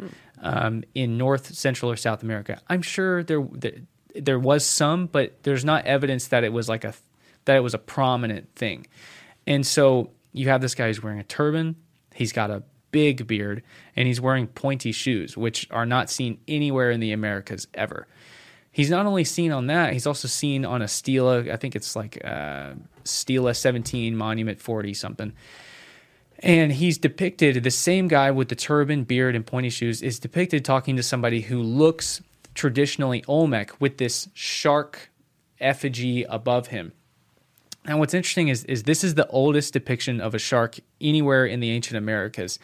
And the Olmecs, despite their proximity to the Gulf Coast, there's no evidence that they were seafaring, that they were building boats and sailing out into the Gulf Coast. So we don't have any evidence, and we don't have any settlements, Olmec settlements along the Gulf either. It looks like they were deeper into the jungle, near where the rivers would be, so that they could harvest maize, which is just corn. That's what made the Olmecs powerful. Do we know how big that community got at its height? Like how many people we're talking here? No, I haven't seen estimates for how many Olmec people there were, but there were three capitals. You had Tres Zapotes, San Lorenzo, and La Venta. Okay, and where are they today? Like that's two of them are in Veracruz, Mexico, next to the Gulf, and then the other one, La Venta, is in Tabasco. But they're all fairly near each other, and they just found another one. It's a site, anybody who's watching, you could look it up. It's called Aguada Phoenix. It's a 1-mile-long raised platform that they found deep into the jungle through LiDAR scans. And this one's, I think it's on the Mexican side of the border next to Guatemala. This is deep in the jungle, way more east than anybody thought that the Olmecs went. And it would be the biggest Central American site ever found. It will be when they actually go to it and start excavating it. So... they carve this depiction, and then they also find a clay stucco head at this place called at an Olmec capital called San Lorenzo, and it's this Olmec head. You could probably look it up, if you look up in Olmec head. Well, if you look up Olmec head, well, this is going to show you the giant Olmec head. So this is all southern Mexico. Just to remind everybody, now we're in southern Mexico. But you could look up like clay head San Lorenzo. It's a tough thing to find on the internet. I mean, what we're talking about, nobody is talking about this at all. But the Olmecs, they always depict themselves as being bald, wearing these caps, and when they're not wearing a cap, they have bald hair. And all of the other depictions around Mesoamerica, like cave drawings, depict them bald as well. So it's tough to find on the internet, but there's a depiction, it's like a 3D rendering of a man exactly that same way with a turban and like a goatee style beard.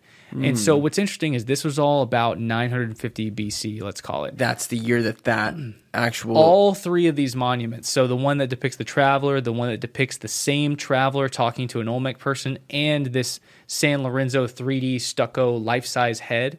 When did we find this? The very first Olmec monument is found in the late 1800s, and it wasn't officially excavated until like 1925. Like basically exactly the same time Percy is in the jungle. The first Olmec head is found. A lot happened between like sub 1840 and 1940. Such a cool time period, isn't it? Like, whoa. Yeah, like people started exploring efficiently. You know what I mean? We had just enough technology to do it efficiently, and then, dude, like a pincushion, the whole earth gets excavated and uncovered just within, I don't know, 80 years at the most. Like that second wave, that second age of exploration, because you had like you had Orellana, that wave of exploration, but a whole lot of people died, and it wasn't that efficient. Yeah, and then you have the next wave. I had Matt LaCroix in here. Mm-hmm. In 1906, British archaeologist Arl Stein set out on an expedition to Central Asia. His mission was to find treasures of the greatest lost civilization mankind has ever known. Upon arriving in the city of Donghuang, he encountered a Buddhist monk who had told him that he had discovered a secret library known as the Cave of 1,000 Buddhas. Okay, in that library, he found these manuscripts from all over the world, from different like Hindu texts and all these things, but one of them had an ancient map in it. And the map depicted Atlantis as a region that existed from west of the Pillars of Hercules as a region all the way to the Yucatan. And that means that those ruins off of Cuba are part of Atlantis. And we ended up doing a couple episodes together, but one of the things he looks at is Eridu and when that was found. And like the timeline of that even matches like a lot of these same years we talk about, like the early 1900s, and then like right after World War I, like 1920, there's more excavations, King supposedly Tut's too. Stuff like that. 1922. Yeah. 1923. And like now we're talking about South America. Like there's Percy Fawcett, his last expedition, 1924, 1925, started in the early 1900s over there. It's crazy how much humanity from like across the globe put resources into that in that period. Well, and what's interesting, and I will wrap this up, I'll finish my point about the Phoenicians, but what's really interesting is at that time there weren't celebrities like we have today, how we keep up with, like, you know, like we were talking about football players, you know, keep up with celebrity sports players, singers, you know, this wasn't as common. Who we kept up with at that time was political and royal figures and explorers who were writing reports and to get published in a newspaper. Those were the celebrities, right. And that's why this kind of stuff was funded, because the public actually cared about that at the time. So those are like your proto-celebrities were the explorers. So what's interesting is all of these monuments are dated to be around 950 BC, and they just know that from the very scant basically, I don't want to go down this whole rabbit hole of how like carb dating and relative dating works, but they just know by carbon dating and relative dating as to when these artifacts would have been created. And so it's about 950 BC. Well, what's really weird is that exactly 950 BC, right around that time, the Phoenicians out in near Lebanon in the eastern side of the Mediterranean Sea are launching expeditions out of the gates of Hercules, which are it's the Strait of Gibraltar, or did I may have called that. I think I misspoke earlier, because I said that people came from Asia across the Strait of Gibraltar. I meant to say the Bering Strait is how they came down to North America. Yeah, the Phoenicians, we're kicking you out the Phoenicians went out of the Strait of Gibraltar, which is actually the gates of Hercules was at the time, and they launched seafaring expeditions. They're the best sailors of the ancient world, old world at least, but maybe of all the ancient world. And so they wanted to sail all the way around the coast of Africa and then back. And they were going to be the first civilization to do that. Well, they didn't just send out one boat; they sent out many boats, and several of those boats went missing, and one or two of them came back. And so what ended up happening was they were sending boats out of the Strait of Gibraltar west, and what they found later on, like in recent times when we've sent mock boats out there and see what happens, how the current takes them. If you go too far west of the northwestern coast of Africa, if you sail out too far west into the Atlantic Ocean, it will pull you down into the Bahamas and the Caribbean. And so what some people theorize happens, and I mean, this is like a frontier of archaeology, what some archaeologists would call fringe, just as much as people talk about ancient lost civilizations like Atlantis. This is fringe, you know, in a similar way like that. They think it's possible, and I say they think, but it's just a small group of archaeologists really think that it's possible that some lost Phoenicians sailed too far west, and then they end up drifting down into the Atlantic, into the Bahamas, through the Caribbean, and then they hit the Gulf Coast. And they may have been, you know, when they arrive in this new area, they may have been touring the different areas. What years are we talking again with that? Both of these things happened, the Phoenician expedition and the time that the monuments that the Olmecs made depicting the traveler, these are both happening at 950 BC. Oh, shit. Yeah, these things are both happening at 950 BC. And I can't remember if you did that. There's so many details today, so I apologize if a couple things we come back to. Mm-hmm. But what was the full history of the Phoenicians again? Oh, I'm not an expert on the Phoenicians, just as they relate to the New World. But the Phoenicians are really like just a Middle Eastern religion, similar to they're similar to the Canaanites. You know, they maybe descend from the Canaanites, but that might be an answer. That might be a question for Matt to answer. Okay, I'm not an expert on the Phoenicians. I just know that they were doing this at this time, and there's no archaeologists who dispute the fact that the Phoenicians were actually doing this. The disputed idea is, did they drift across the Atlantic Ocean into the Bahamas, Caribbeans, and the Gulf Coast? And so if they did, then they may have been some of the first people to make contact, right? So, God, I wonder what that would be like. Wouldn't it be amazing? Yeah, God. So we don't have evidence that they were in the Yucatan or that they were in the Caribbean, but in the Yucatan and in the Caribbean, these cultures hadn't grown to the height of the Olmecs yet. They weren't riding like the Olmecs were. So it's possible that the Phoenicians were stopping at different places, and then they came across a society that was like a higher culture, and then they communicated for a little bit. But what's really interesting is that there are Phoenician writings of a vessel that came back from the far west of that ocean. They sailed too far west and they found a continent, or they found something and then came back. And it's just very, very scant writing evidence that's left of that. It really doesn't describe it very much. It doesn't even mention it being like a huge continent that they found, which would be... What is the nature of that evidence? Like... They're like, so in the Middle East, the writings that you're going to find are like a lot of times clay tablets, you know, maybe this big or maybe this big. And do we know what it's going to be written in? Like how long they were written after? Do we have that information? No, I don't think that evidence is known, but that's not really my area of expertise either. Fair enough. But yeah, man, I mean, you can make a pretty hard or a pretty good case that, yeah, maybe there were some Phoenician vessels that sailed over and landed in the Gulf Coast and could have sailed back, but maybe realistically they didn't. They died off, and their DNA is so weak that it doesn't trace back down 3,000 years later to today. Like, we can't find Phoenician DNA in modern-day Olmec people. You know what I mean? So it's a tough thing, but yeah, there's certainly some stories of that are like that, of people who were here before Columbus. Now, I don't know... As far as there's some ideas that the Templars were here, something like that, on behalf of Spain, and that they were aware of Aztec religion, and then so when they invaded Mexico, they were able to like perfectly execute their invasion. Yes, I don't know that I subscribe to that. But what I think is weird is that Moctezuma, you know, and all the Aztecs believed that Quetzalcoatl, which was their god, yes, similar to Viracocha, was going to come back in 1519, and Cortez did. Arrived. Yeah, I mean, that's really strange, you know. But because they laid waste to those people because they thought he was a god. Yeah. So it's kind of interesting how that played out, but. Yeah, there may be some, and I would certainly think that it's likely that there were people who were seafaring from the ancient world that drifted off and ended up somewhere in the Americas. So yeah, that's pretty much my views as far as pre-visitors before Columbus.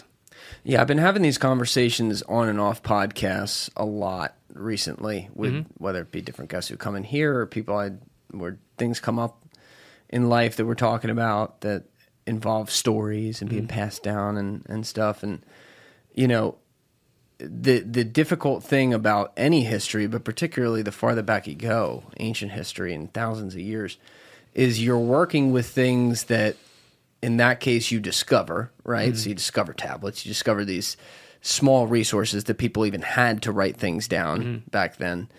And first you got to figure out when they're from, and try to get it as close to the possible exact date that there is. Yeah. And then secondly, you got to figure out how removed they are. Time, distance, which people they're talking about. And then probably thirdly, you got to figure out if other people had that story before them and when they wrote it down, and the same questions apply. And it gets back to the fact that, I mean, you can see it on a daily basis in our mass communication global society now where, you know, just statistically speaking, people change stories.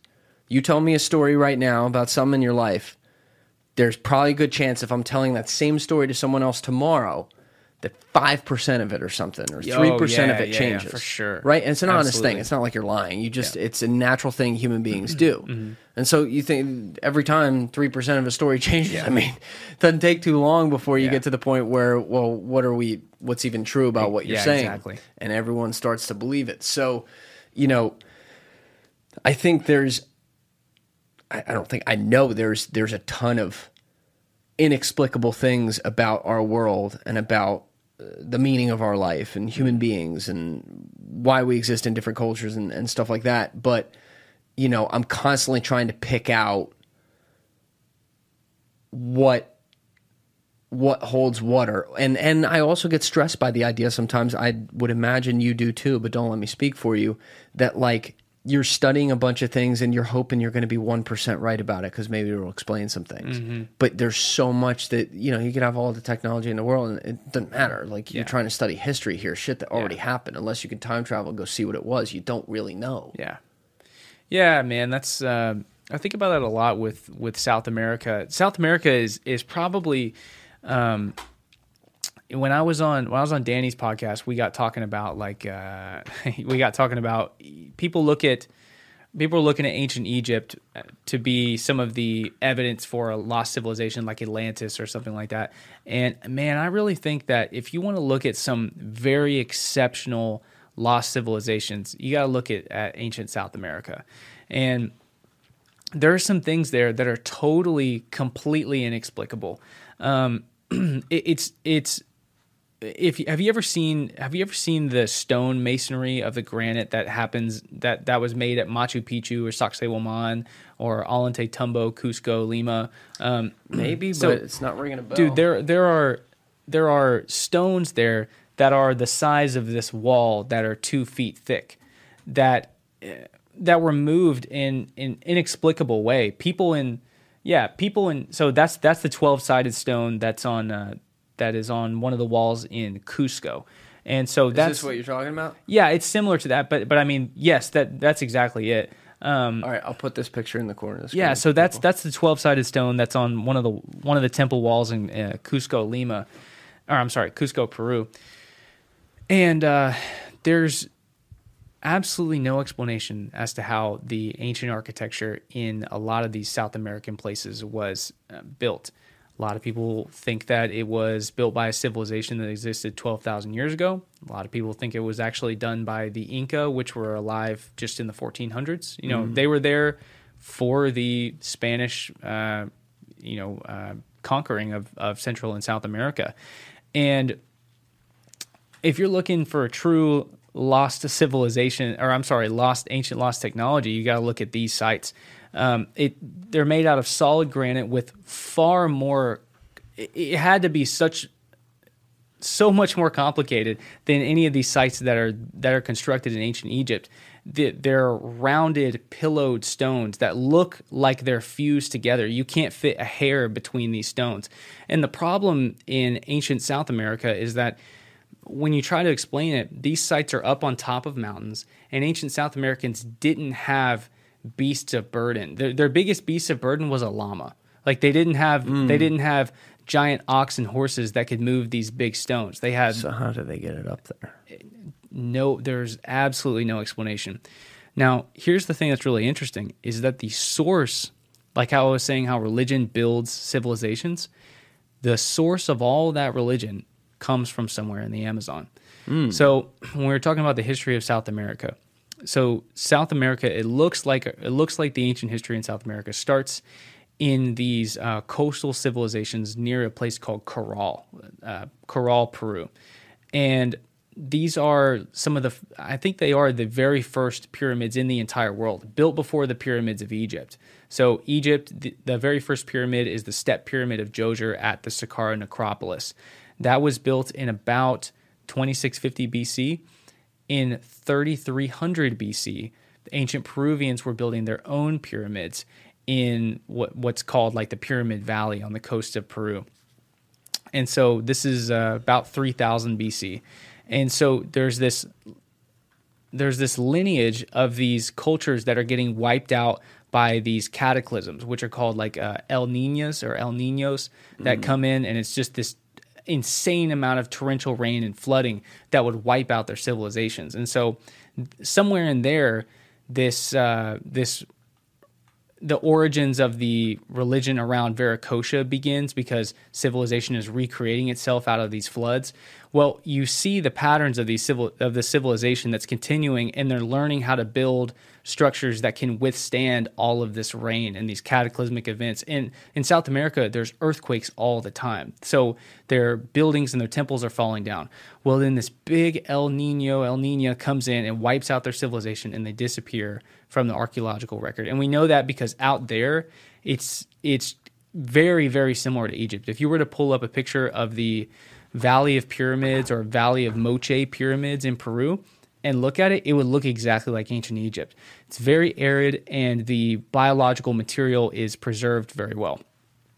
So, how do you spell that? Valley of Miche? Yeah, Valley of Pyramids, and then Moche. That's not it right there, right? Valley of Pyramids. Yeah, so Moche is going to be spelled M-O-C-H-E. Yeah, that auto-corrected. I don't know why that did that. had it autocorrected to mice. There we go. All right, boom. I'll put that in the corner of the screen. Yeah, so you go to images and then... Right there? Tell me how much that looks like Egypt. Like that top left one, look at all of that. That looks just like Egypt. It's very arid. If I were to show you that and tell you it's ancient Egypt, you would instantly believe me. And so, but people don't even know about that, that the Valley of Pyramids exists. Yeah, see that giant structure behind them and the little mortuary temples in front of it? It's built of the earth. Now, that's not... Well, no. These are all stone. In South America, it's all stone. But this one we're looking... But that's what I'm saying. This one we're looking at here looks like it's earth. In the back, that might be natural, but they may have used it. Hold on. But you see, those structures are man-made, and that's all made out of stone. And this is the... Okay, you confused me for one sec, just because this was the first one I was clicked on. This is stone. All of it is stone. Okay. Yeah. And you're saying that there's a similar feel to like the pyramid or the Sphinx with this? Yeah. I mean, it just looks similar. It's not that there's any kind of connection. Okay, and then this other one. So there's two pictures here. This other one was the one we were looking at, and you're pointing more towards this stuff in the foreground. Yes. Not this. That might be natural. I don't think that's a pyramid. Right. I don't think. Yeah. But because that's clearly Earth right there. Yeah. Got it. So, okay. So anyways, You see this evolution from about 3,300 BC, but these civilizations keep getting wiped out, and you can tell that by looking at their buildings and you know other studies of the area. I won't go down that rabbit hole, but anyways, civilization kind of dies out after this cataclysm hits Peru and just wipes everything out. So then they've tried to build so many cities on the coastline of Peru that they have to flee higher into the Andes. So a very, very small population of people build this city called Chavín de Huántar, and it's less than 1,000 people they estimate live there at first.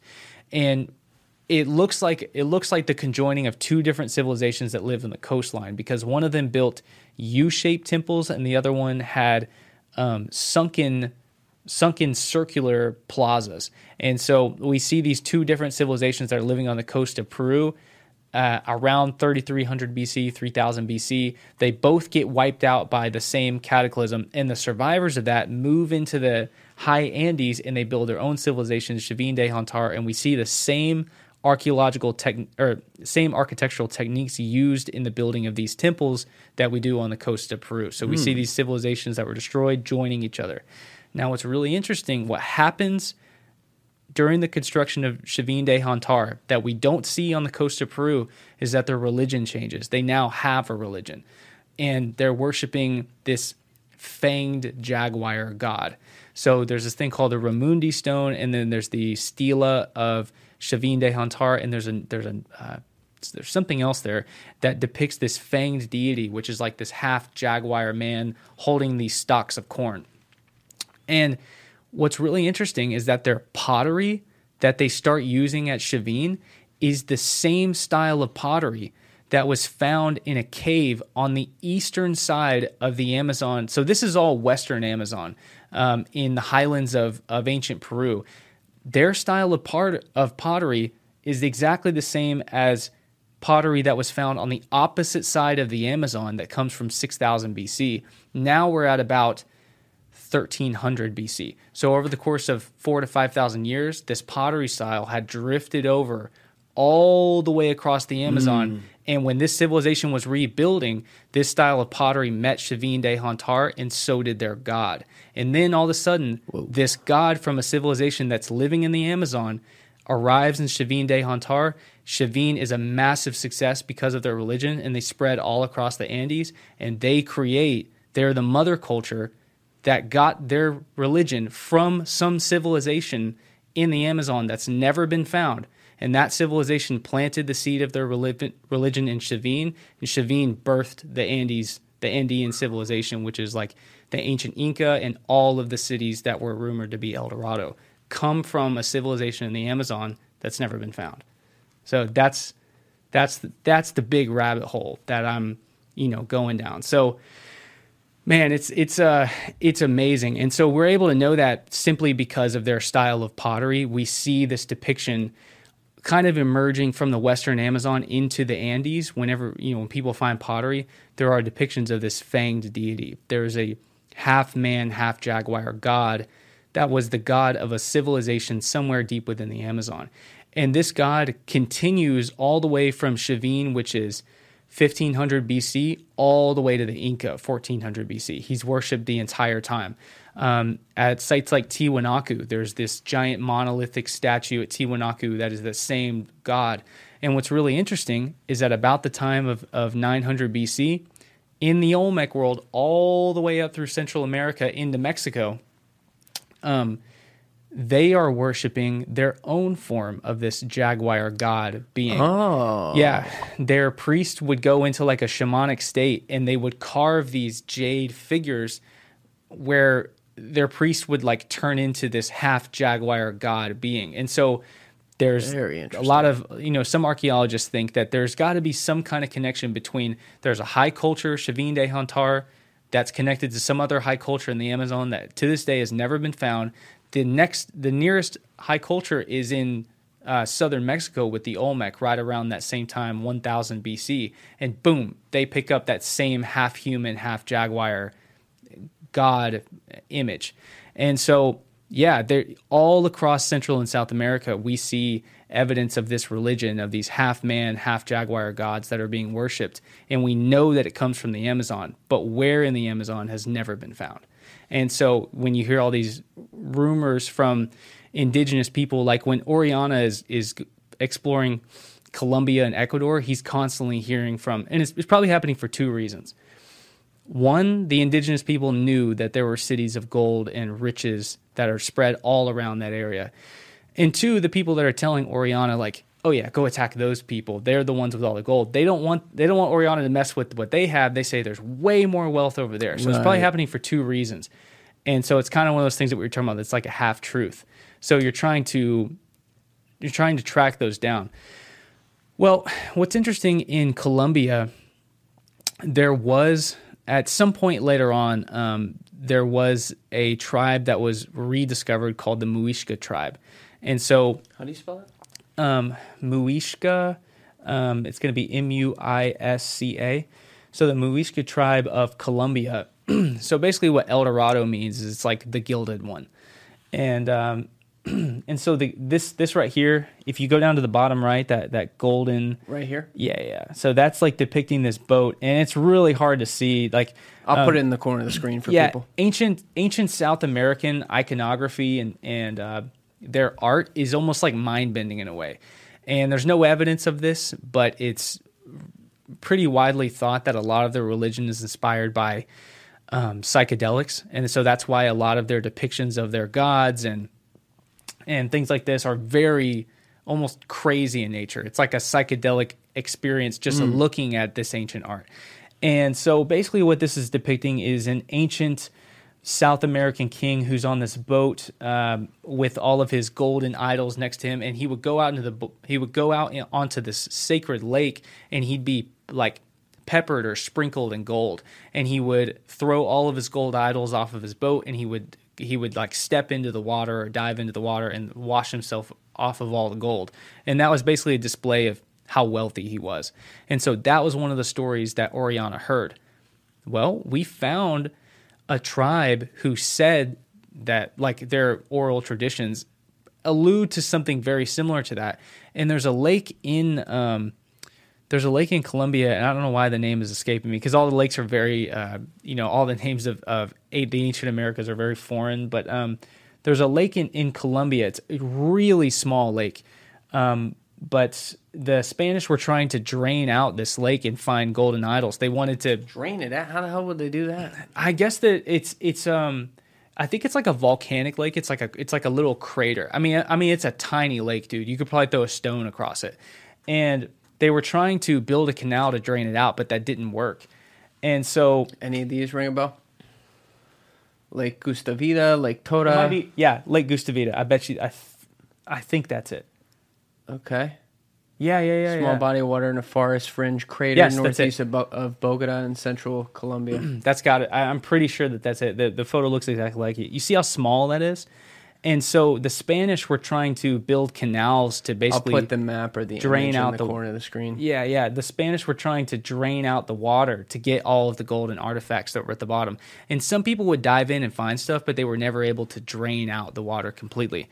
Well, later on, you know, the second wave of exploration that comes a few hundred years later, people do end up finding artifacts in that lake. Golden artifacts, just like the people stated. But the cities weren't around. You know, where were the cities? Cities that still haven't been found. And this is near the Amazon. So what is thought is that lake that's mentioned in the legend of El Dorado, that lake just in that story may have been found, but it may have been, and this is very common in the ancient Americas, it may have been an ancient pilgrimage site that they went to. They traveled out of the Amazon, higher up into the mountains of Colombia to that lake to do this ritual, and then they go back home. And so, but the civilization that is attributed to that, the home of their civilization, still has never been found. Furthermore, there were other stories, I believe that where Orellana was at the time when he heard the story of El Dorado, they were telling him to go north. There were also stories telling him to go south. And I don't know that Orellana actually did end up going south into like the coastal Moche arid, the deserts of Peru. But in that area, there are more cities that are just like El Dorado. Like the Valley of Pyramids that I showed you, they were so wealthy in gold that they had gold gauntlets. Like you would slip your hand into a gauntlet of gold, and they found this. Now, keep in mind, these artifacts are super rare, and they're only found in tombs because the Spanish, I think under Pizarro, and perhaps after Pizarro as well, ended up just going through all of this, because Spain is going through a terrible time with their economy at this point. There's a Renaissance awakening going on in Europe at this time. Less and less and less people are actually attending church. So what the Spanish crown needs, because they're in bed with the Vatican, is they need converts, right? They need people to be a part of their religion, to keep paying dues to the church. This is millions upon millions upon millions of people that they can convert into Christianity to be a part of their church. They can also melt down all of their gold. So any gold that was just sitting around got melted down into ingots. So what's interesting, and not a lot of people know this, is every single ancient city that they came across in the Andes, this is the reason I say there's dozens and dozens of El Dorados, every single ancient city that they came across, they melted down 100% of the gold that they found into ingots and sent it back to Spain. So now all of the gold of El Dorado is probably like in our phones and stuff. They use a little bit of gold in phones. It's, in people's rings and everything. But what's interesting, and not a lot of people know this either, is that when they captured the capital of the Inca, which is Cusco and Lima, two different capitals, in Cusco, they had this thing called like the Garden of the Gods. And the Inca were such prolific goldsmithers that they had an entire Foley forest made in this little garden, 100% out of gold. Life-size llamas, life-size jaguars, life-size birds, life-size trees and bushes, every single leaf and stem made out of gold. When did they do this? This is the 1400s, 1400s. These gardens existed when the Spanish arrived. So they walked into a city where the outside stones of the walls were plated in gold. So the sun rises and the city shines like El Dorado. You walk inside of a building with a little candle lamp, and the light reflects off of the gold that's plated. So imagine having gold-plated walls on inside the temple and outside the temple. And that was across all Inca sites. And the Spanish took all of it down and melted all of it. All right, wait, slow down a second with this. I was a little confused because I'd asked when they had this gold, and you said they had it by 1400. Does that mean, first of all, that you're saying it was built right before that, because it was there when the Spanish were there, but it wasn't there for that long? Well, so we know that the ancient Andean cultures, and I know this is like... The study of ancient Americas is super complex. Unlike Egypt, where it's kind of a straight line, easy to digest, and we're more familiar with it. So I'll try to slow down because in South America, it's tough to keep up with sometimes. So we know that around Chavín de Huántar, which is 1500 to 900, and then it extends to 300 BC.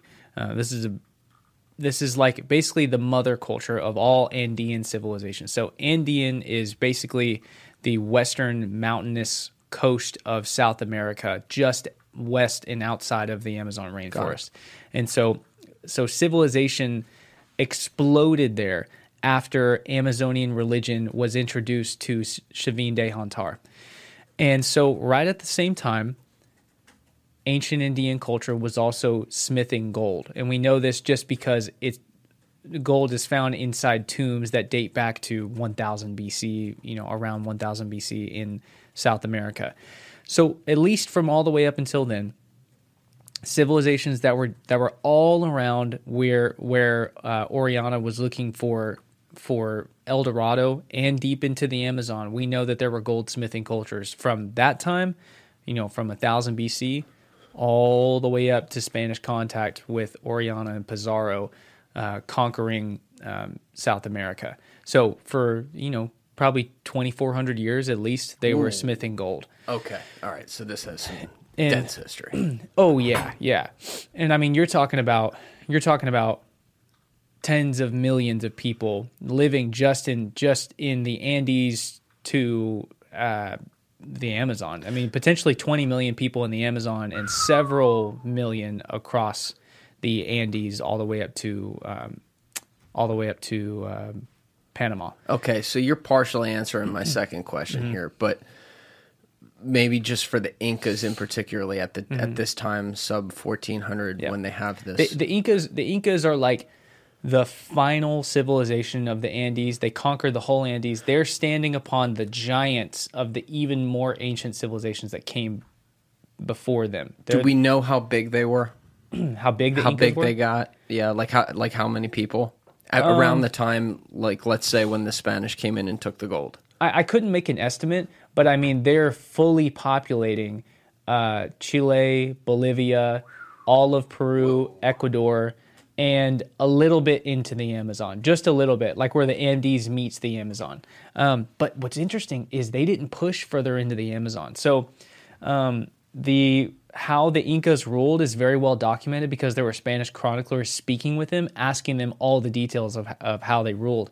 And what's interesting is there were fierce people in the Amazon that were guarding the Amazon. So Inca Empire was divided. Yeah, I was thinking 10 million, but I thought that might be too much. So they had 10 to 12 million. I'm just pulling this up, and this is why I miss having the TV behind us sometimes. I'm not trying to distract you when I do this, okay. But because when I had it behind him, like you guys would, I just tell you afterwards, and you guys just kept going. But 10 to 12 million Incas.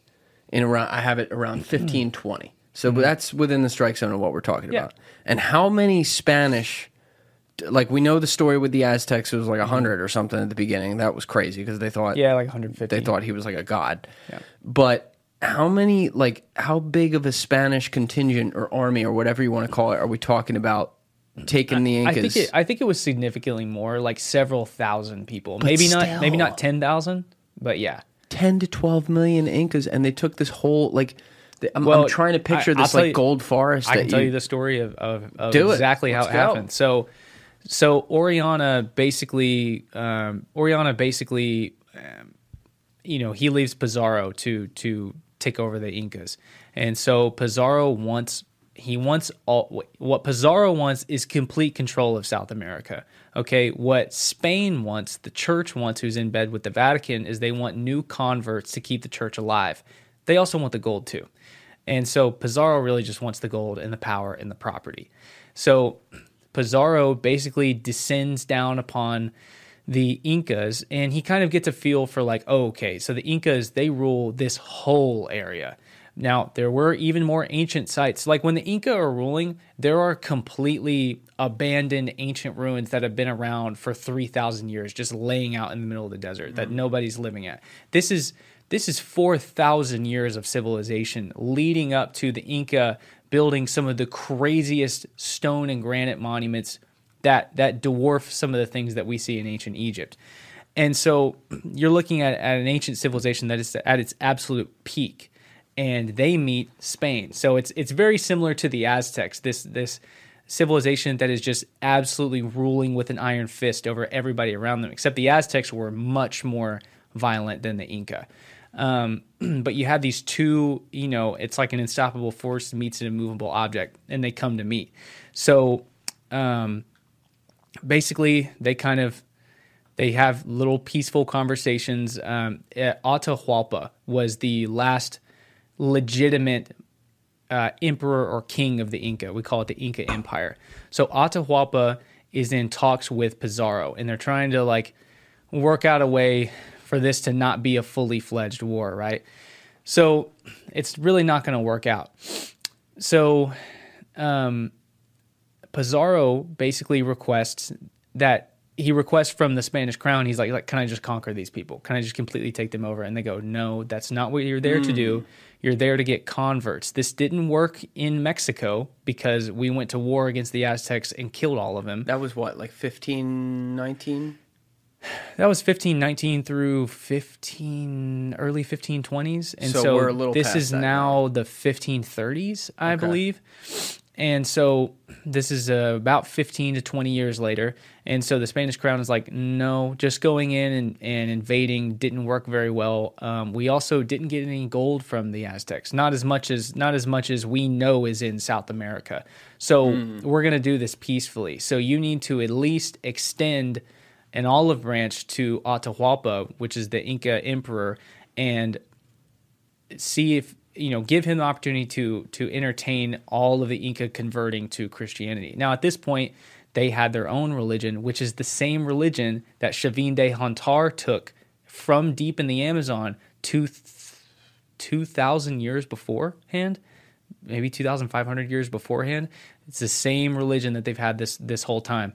So Atahualpa shows up to where Pizarro's camp is, where all of his, several thousand conquistadors are, and they walk in to find, and Atahualpa is there with his bodyguards and with his several thousand man army. I think it's several dozen thousand, and he walks in, and there's no Spanish conquistadors there, and they're supposed to have this big meeting, but there's one priest there, and he has a Spanish Bible. And he walks up to Atahualpa, and he has a translator with him because they've been interacting for a few years now. So now they're able to have translators that understand each other's language. And it's been both of these sides know war is coming, and they thought this was going to be the final meeting, or maybe it was going to be the first battle. And so this priest walks up to Atahualpa with the Spanish Bible, and he basically tells them, you're going to have this opportunity to convert to Christianity. You're going to worship our God. And the most powerful God, the one true God, is on our side. And if you don't join us, you're going to be slain. This whole country will not exist anymore. All of your people will be slain.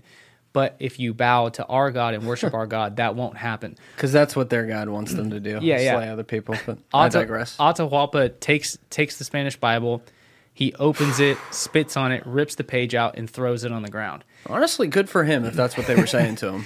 And so he throws it on the ground, and the whole city has been abandoned. And what he doesn't realize is that hiding just off in the forest with telescopes are Pizarro and his men watching Atahualpa throw the Bible on the ground. So just like that, the Spanish descend down on the Inca on the Inca army, and Pizarro himself runs up to Atahualpa, Pizarro is kind of a badass. He runs up to Atahualpa with a knife, puts a knife to his throat, and kidnaps him just like that. And all of the Inca Empire is shut down in one moment because the emperor is captured. It's so fascinating how the symbol at the top can cause all the music to stop. I know. It's weird, right? You even look today in modern history. You ever study coups and how they happen? Oh, yeah. It's not that many people. Mm-hmm. It's usually not that much. And especially if they get the whole military on their side, the symbolism of putting all your faith in oh, this is the leader, this is the thing we believe in. Oh, it's not there anymore. Okay, we got to listen to this now. Yeah. It happens so fast. Yeah. And I guess, like, what was the resistance, though, like, in this case? Because it can go either way. Sometimes in history you have, like, the people go, okay, all right, new leader's here, sounds good. But then other times the leader will come in and obviously, like, kill a bunch of people or force them to convert or something. So what did, after he gets captured, or did you say he got captured or slain? No, he was captured. He was captured. Yeah. So after he gets captured...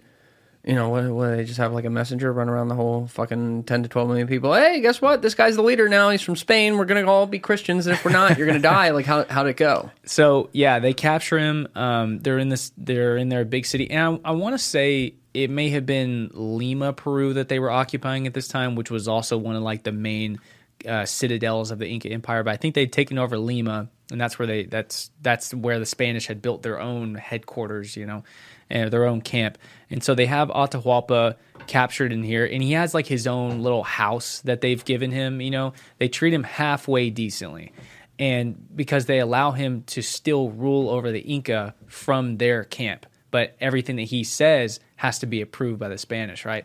Mm. So basically, they tell him, okay, you know, or they tell him, you tell the Inca people that we will return you to power, we will return you to go live at Cusco if they turn over X amount of gold, of golden idols and golden ingots, and we want it all melted down, because they knew how to melt metal already.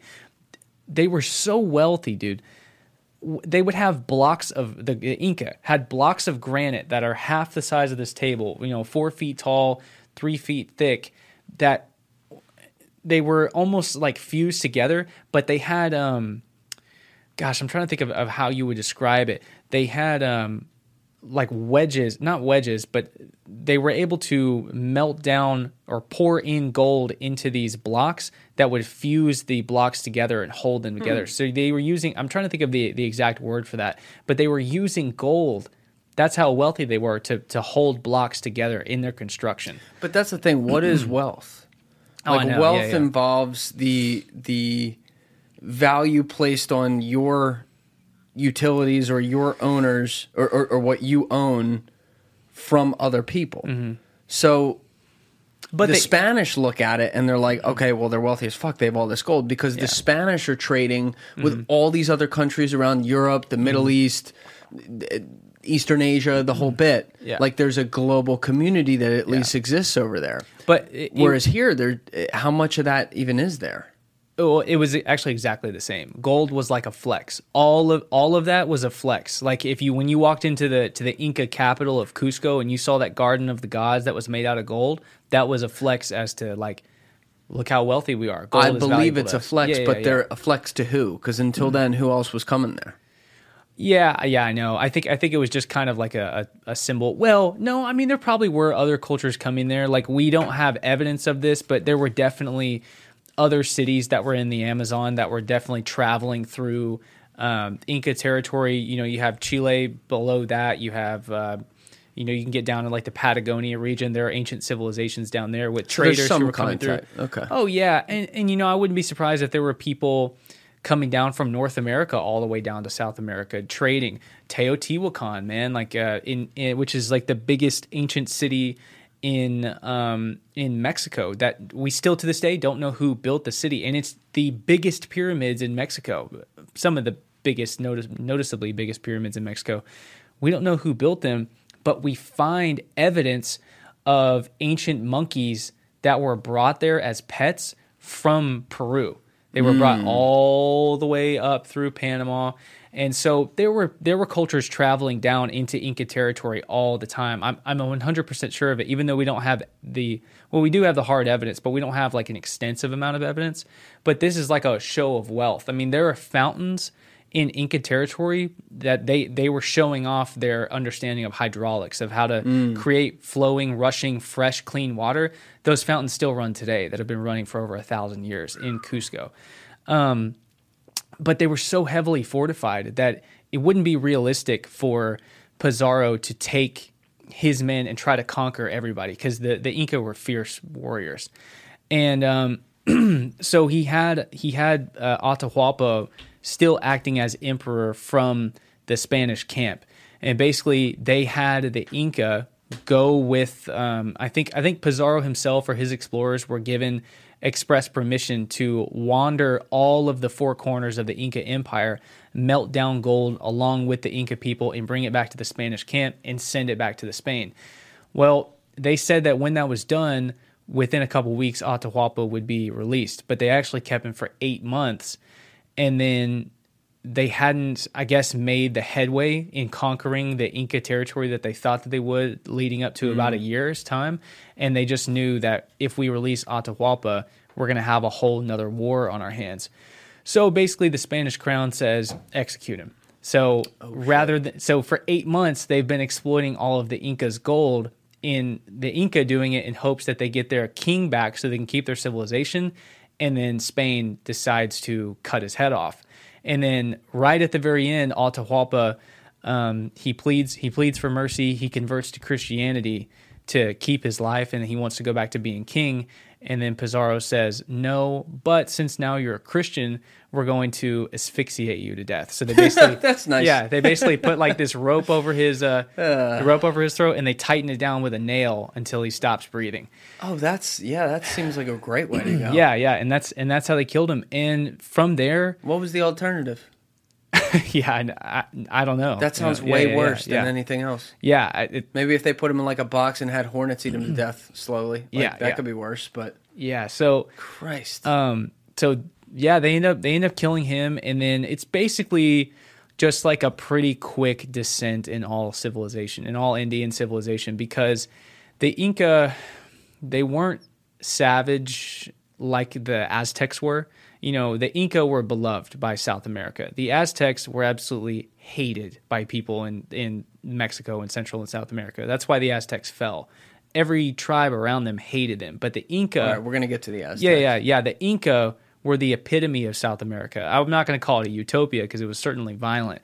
But it was a much more peaceful civilization, and it fell fast. What was the Incan population like? Like, what was their...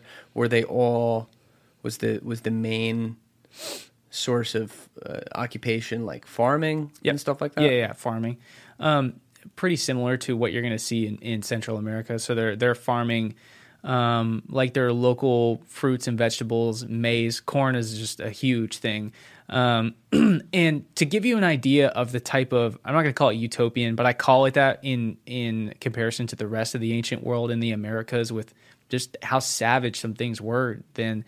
And savage is a polarizing term, but I still use it. But it's a polarizing term? That's news to me. Oh, yeah. To some people, to call the Aztecs savage. Oh, I guess when you're talking about this stuff. Yeah, you're right. Okay. So, a lot of this stuff is like real charged. You can't say certain words. But I will explain to you in a second why everybody, including other native tribes, hated the Aztecs and wanted to see them fall. Okay. Nobody wanted to see the Incas fall. Not South Americans. So to give you a good idea of how peaceful and respectful and morally aligned the Incas were, during their war, their very short war with Pizarro, this happened just after Atahualpa died. There was another king who was instilled, like I think his name was like Sapa Inca, and these are kind of like phony emperors. They're kind of like stand-in emperors in a dying empire, and so they're leading wars against the remaining Spanish forces. And they're doing okay. They win a couple really big battles, but they start losing because when like in the winter they would be fighting and doing really well, but when spring and summer would come around and it was time to harvest your crops, the Inca rulers would turn around and they'd tell their people, well, you don't have to fight. If you do need to go home and tend to your crops, you can. So the men were leaving the front lines to go home and be with their family and farm and not fight during crop season. So during that time, what are the Spanish doing? They attack. Pushing further in. And do we know how big their army was at maximum capability? I couldn't tell you. I would assume... It had to be a lot. I would assume at least 20% of the whole empire. So you're looking at 2 million warriors, but I would guess. And you're talking about only thousands of Spaniards. So what was the weaponry like? So on the Spanish side, what they have, and what were the Incans working with? Yeah. So Incas they had so some people call it Incans, but it's just Incas, Incas. It's the same thing with the Maya.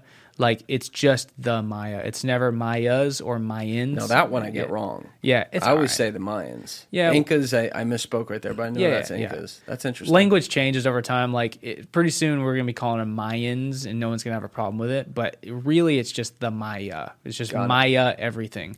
The only thing that makes it proper is, like, Mayan language. Just that phrasing. Like Mayan calendar? It's really just Maya calendar. No it's kind of weird. Yeah, wow. Isn't it? Yeah, okay.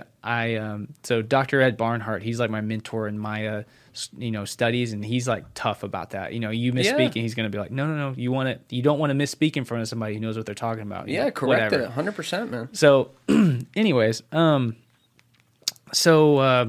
I'm sorry, what did you just ask me a second ago? We were talking about the capabilities of the different armies. Okay. Spain and America. So they were completely outnumbered. So in Spain, completely outclassed, I guess, as you say. We're not outnumbered. Yeah, outclassed. So Spain, they had very heavy, very durable armor, right?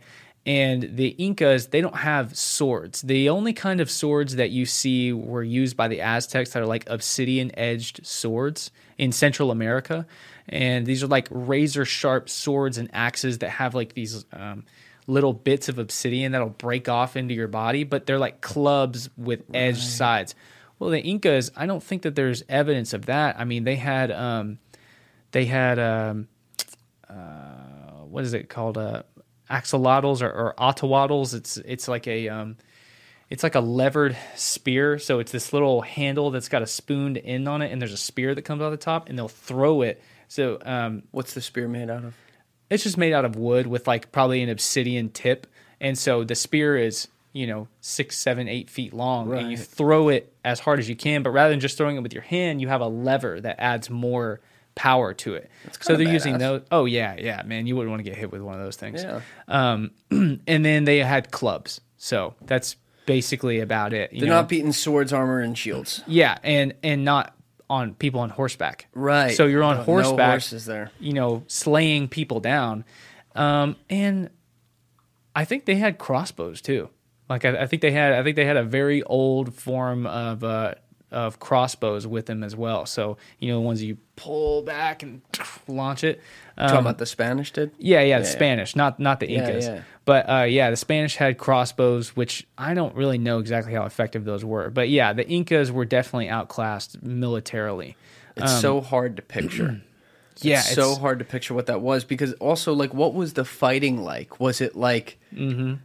Because they're from totally different cultures. They don't even know each other or how their peoples, like, exist. Yeah. They're completely different. But, like, you look at the Revolutionary War where that's not the case. It's people breaking off from the people they used to be a part of, so they understand it. But, like, Revolutionary War, Civil War, these fucking people just lined up across from each other. All right, shoot. And they'd, like, shoot each other. Like, what's the war fighting like between the Spanish and the Incas? Is it just wild go for it? Complete chaos. I think that they probably both had... Now, this isn't something that's written about in Spanish chronicles. Like, they don't write how the warfare was carried out. They just write, this was the day of this battle. We lost this many men. We killed this many Incas.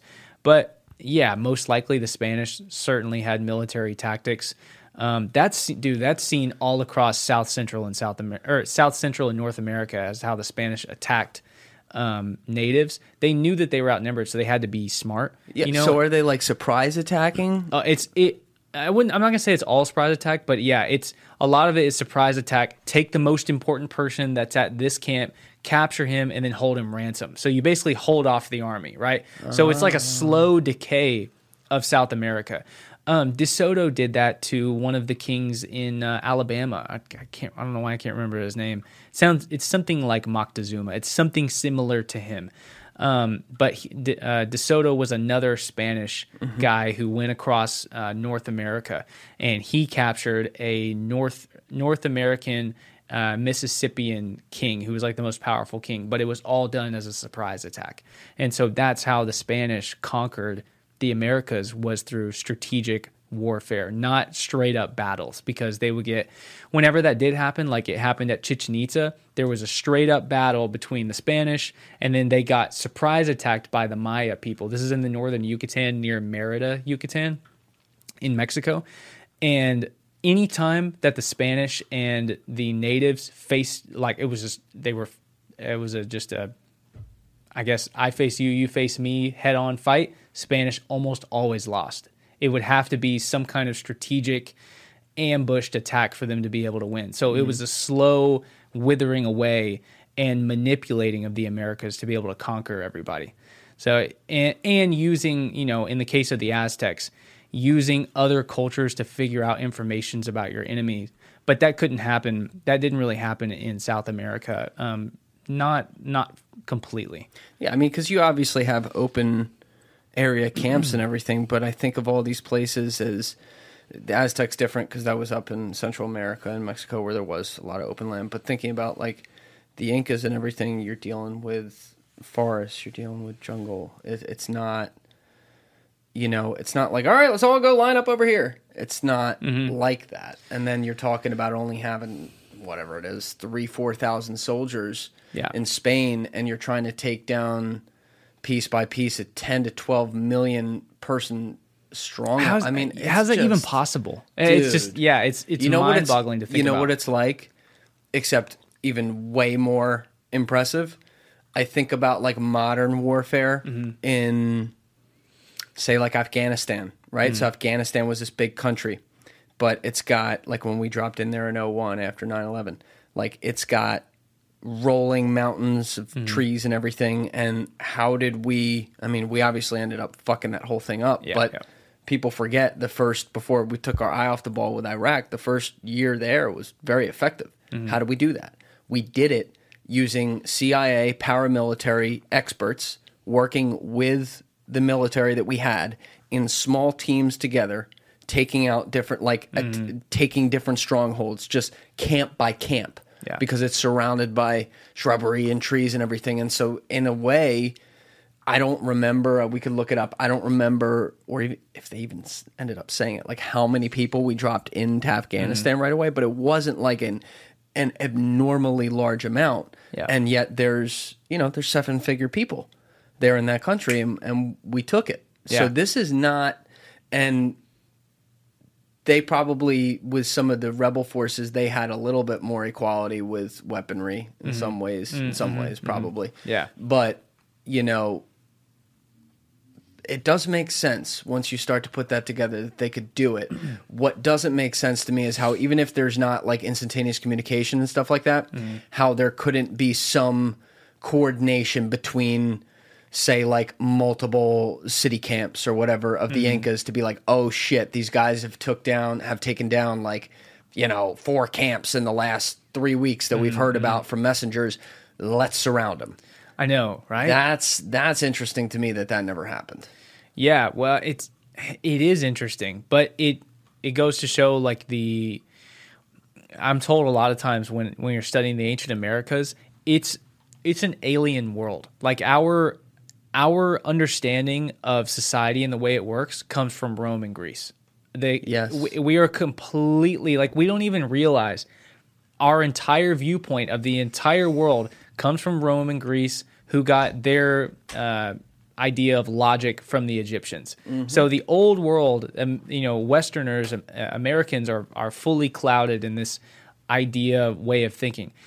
There are entire worlds in North, Central, and South America that were completely wiped away. There isn't any way that we could understand, like, what was their logic? Why didn't they do this and that? We don't even understand their values. I mean, there's just, we get little glimpses, like in the way that they would allow their soldiers to go home and work on their farms to take care of their families and children. Like, I guarantee you that the Spanish were not doing that. Obviously, they weren't doing that.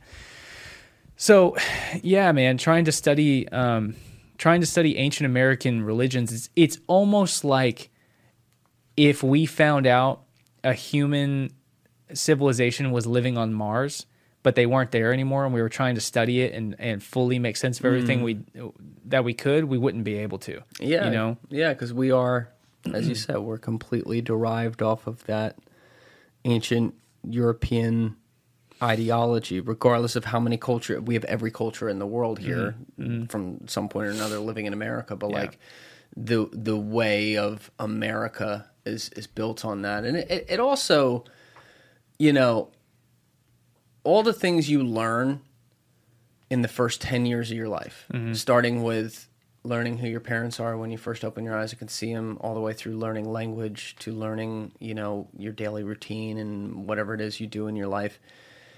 It's very different across all different people in society.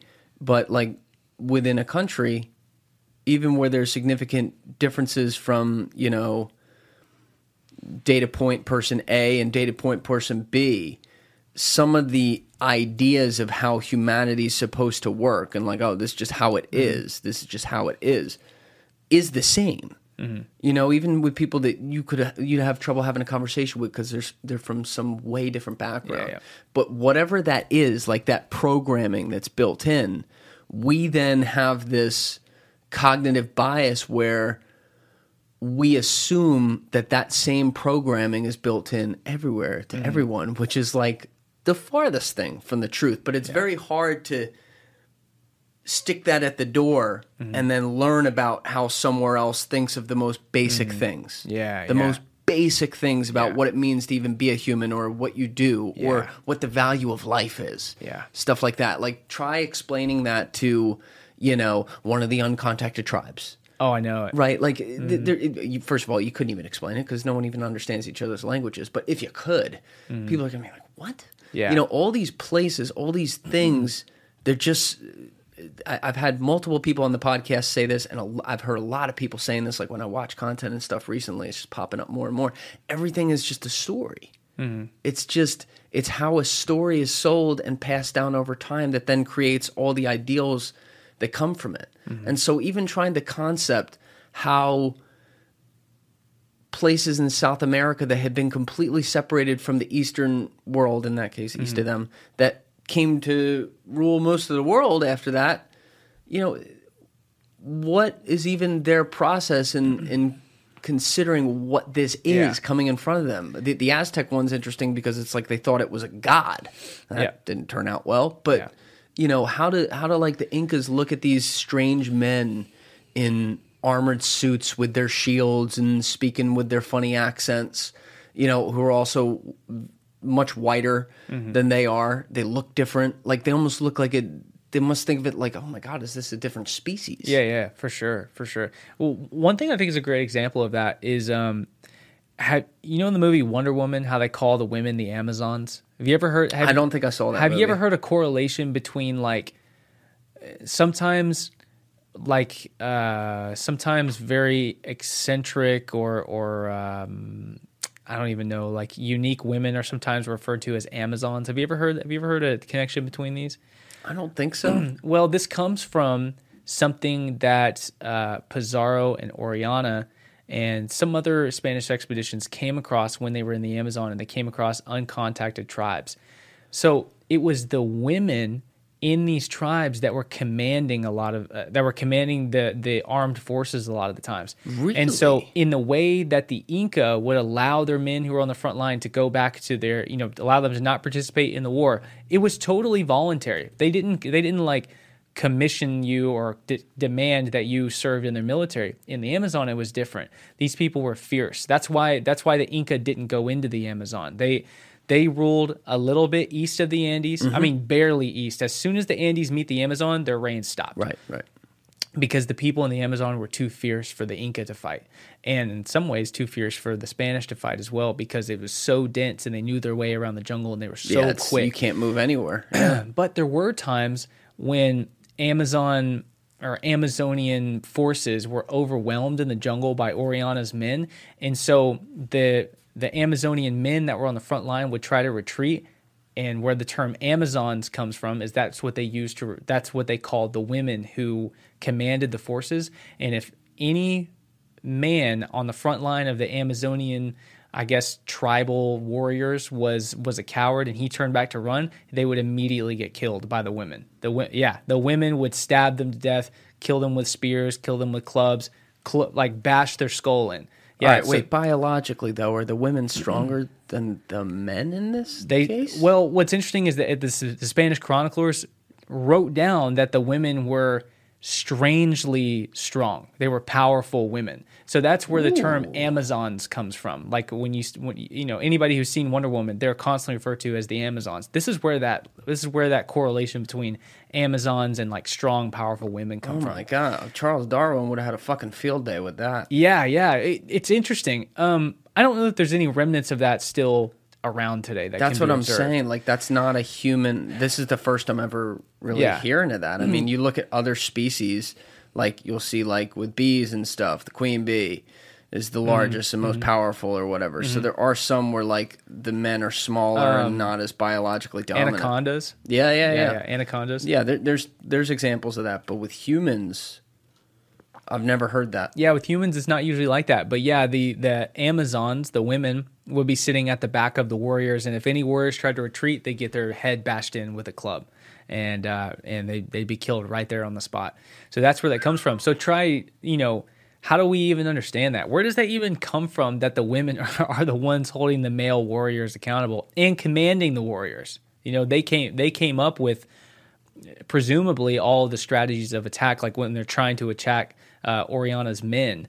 The women are the ones that the Spanish saw as being the leaders. Now, there wasn't actually anybody who got in on the inside to be able to, verify this or speak to any of these people, but they said that's what it looked like, was that the women were leading the men. And if any men retreated, they got their heads bashed in.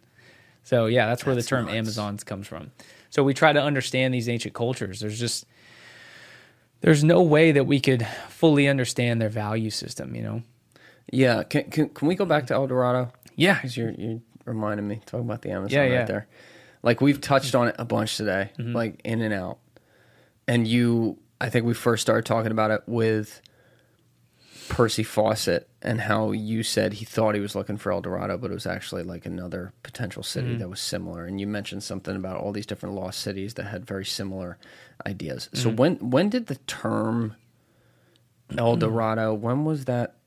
Was that born through the Orellana expedition? Yeah, okay. I believe so. That's what the story alludes to, is that he is the first. His expedition is where the term El Dorado comes from.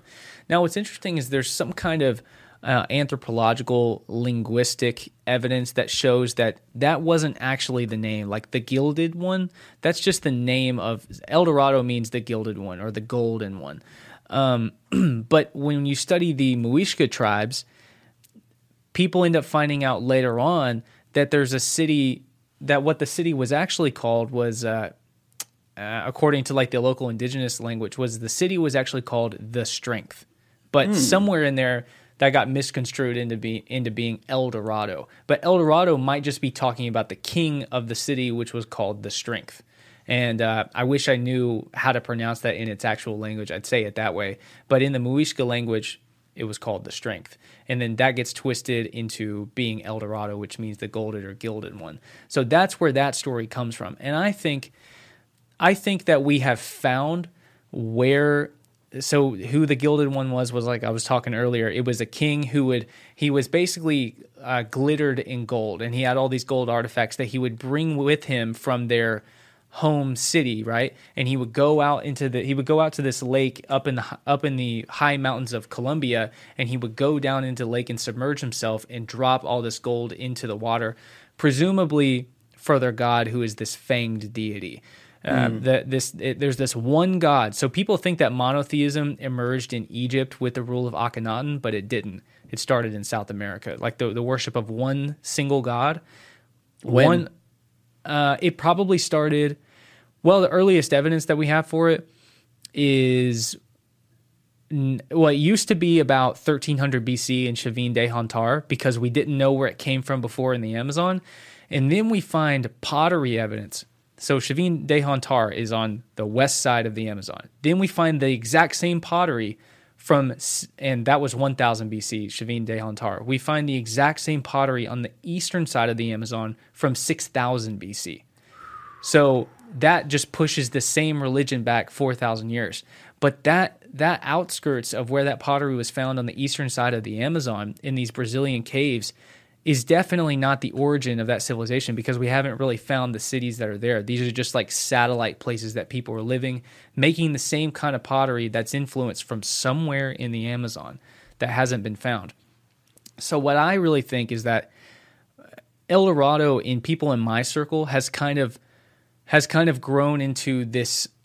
It's like a phrase that's used to basically identify an entire culture or civilization of goldsmithing cultures that were filthy rich in South America that live somewhere in the Amazon that haven't been identified. But there's not just one. I mean, I'm telling you, there's probably dozens of El Dorados. And El Dorado is symbolic of an entire civilization of people that we know nothing about. All right.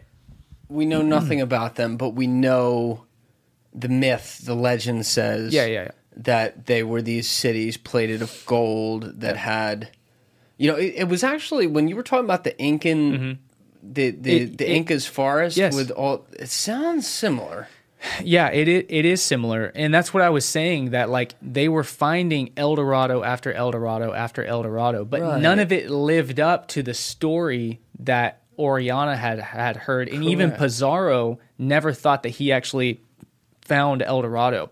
So what I think is that very likely somewhere deeper into the Amazon, there may be even bigger, more impressive sites with more gold that 100% was never looted by the Spanish. It's still sitting out there. And the great thing about gold and granite and everything that a lot of their cities are built out of is it's perfectly preserved.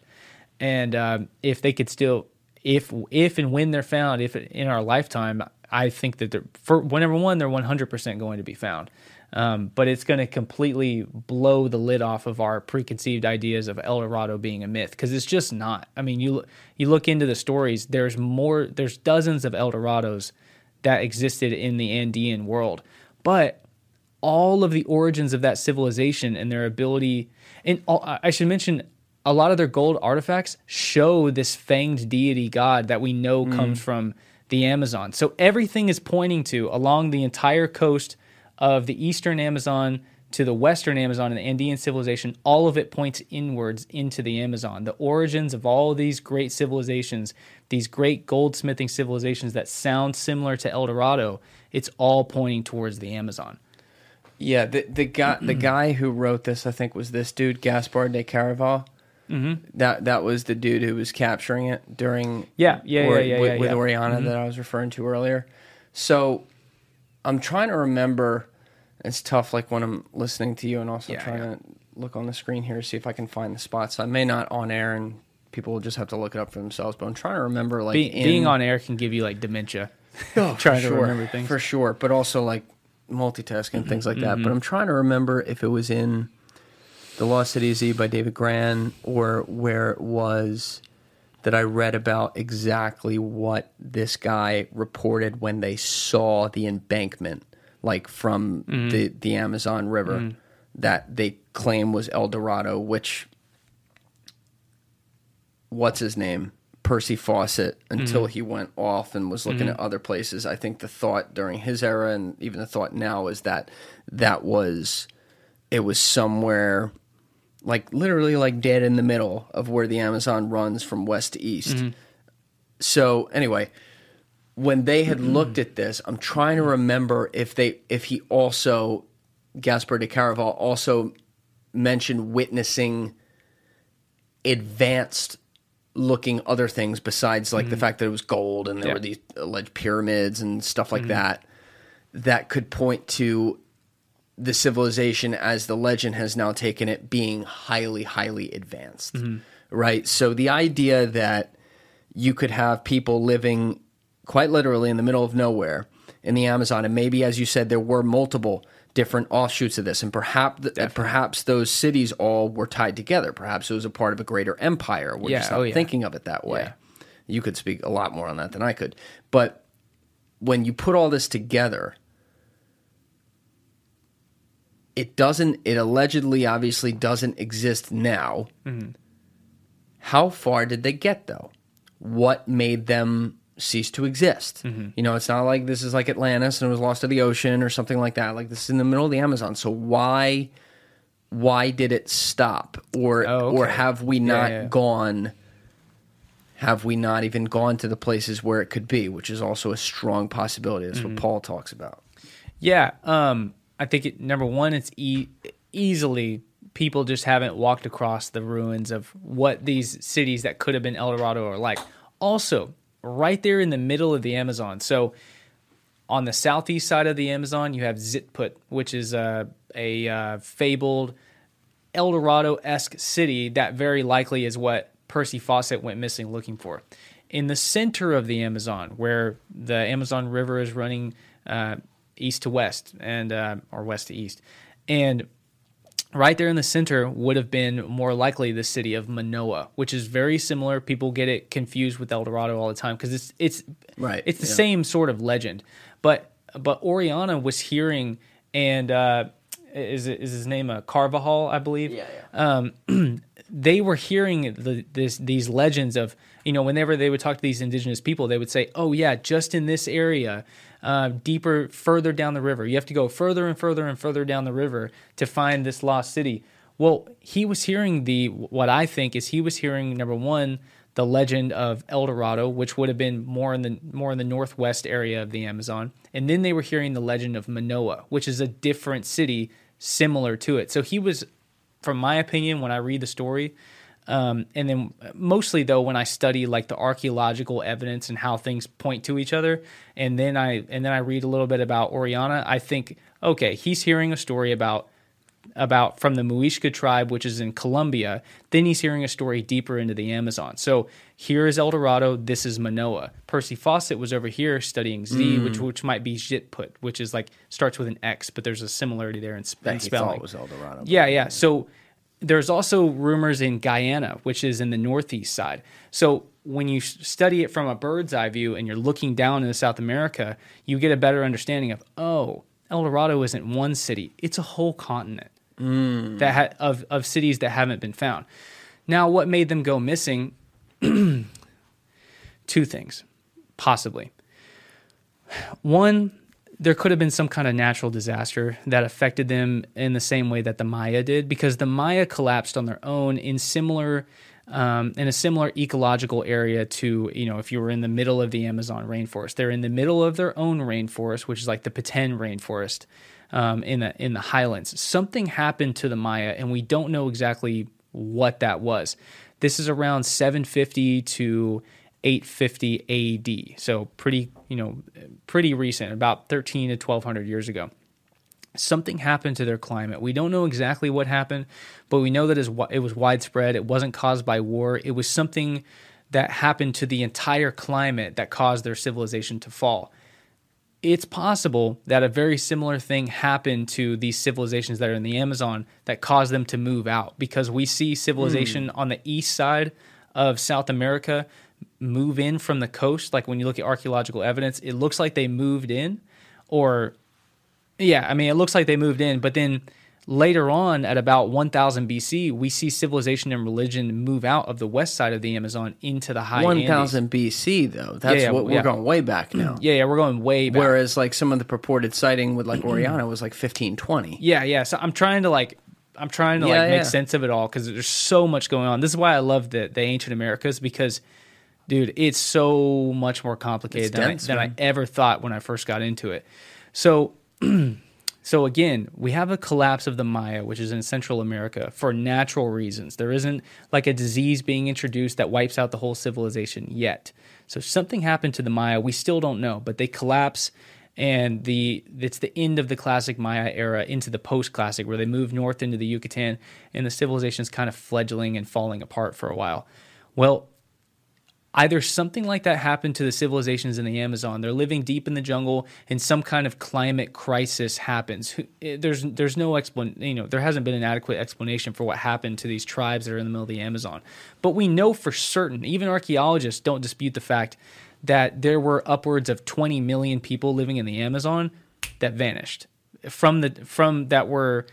it was reported, during a time of contact, there are all these people living there. And then by the time Percy Fawcett and other explorers show up, none of these people are there anymore. And the villages and towns that we did know of aren't populated anymore. What could have explained that? Well, definitely the destruction, like the decimation of civilization and the disparity between like the reports of Orellana and the guys later who came later, like Fawcett and some of the guys before Fawcett, definitely the result of that is just disease. Like we had all these diseases in Spain and in the old world that we brought over into the new world, and people in the new world, in a way, they were very hygienic. Like they didn't have the diseases that we have, right? And they were very well suited to the environment that they lived in. They weren't suited to the diseases that spread from living amongst rats and poop and mud, you know?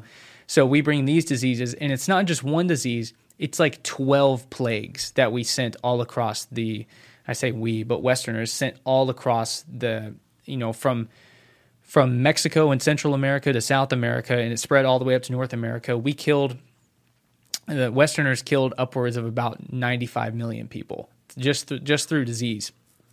So crazy. We know at the very least there was probably about 20 million people living in the Amazon. So that disease spreading from the people that the Spanish had contact with, spreading deep into the Amazon, could have easily put out even the biggest civilizations that are living deep in the Amazon. Either that's what happened, or there was some kind of environmental thing that destroyed Amazonian civilization inside the jungle, and that's why they spread out to the Andes. Because, I mean, we know civilization emerged from the Amazon and religion emerged from the Amazon into the Andes and inseminated the Andes and created, like, the greatest empire of all of the Americas that we're aware of. So there's two different explanations, either environmental or it was Spanish contact and disease that destroyed what the civilizations and cities of El Dorado would have been. The civilizations you were talking about, though, where there was evidence that they were moving far to the east and out of there, was that what you were mentioning was like 1000 BC or something? Well, no, okay. So Chavín de Huántar, which is right west of the Amazon, that's 1000 BC. Now, I just briefly mentioned that they were moving east as well. So we find these caves that are in the... that are in like the Brazilian highlands that are near the eastern coast on the opposite side of the Amazon from Peru, right? And in these caves, you can find these campsites that have been used at different periods for several thousand years. So even around 1000 AD, we see that these caves are being used, but you dig deeper into the soil, and then that's where they find, this was used 6,000 years ago, you know, by studying the soil and the layers and like soil disposition and how things get buried inside these caves over time, that you find these ancient campsites with pottery that goes back to 6,000 BC. But on a higher layer, you find another civilization that emerged from the Amazon later with different pottery that we find a little bit deeper into the Amazon. So it's like relative dating, you know what I mean? You're putting patterns together. So we find that people went from outside the Amazon in 6,000 BC into the Amazon, and then they come out around the same time that people popped out of the West End as well. So it looks like people moved into the Amazon, something happened, and then people left. But these wouldn't be civilizations that had insane advanced technology or something like that, because they ended up like... they survived for years outside of those zones, and we don't have evidence that they had anything like that. Yeah, I mean, if we're talking about ancient, like, advanced technology, this is where it can get a little bit tricky, because, man, you look at the civilizations, like, man, you look at, okay, so the three main civilizations that appear after, you know, you have this 3300 BC civilization that exists on the eastern coast of Peru, and then they collapse because of these torrential floodings. They move a little bit closer to the Amazon and the highlands of the Andes, but then all of a sudden they take on Amazonian religion, and their civilization explodes again, and it's extremely successful up until Spanish contact. That's Chavín de Huántar. Right at that point, all before that, they had been using little bricks that are like, you know, the size of a cinder block.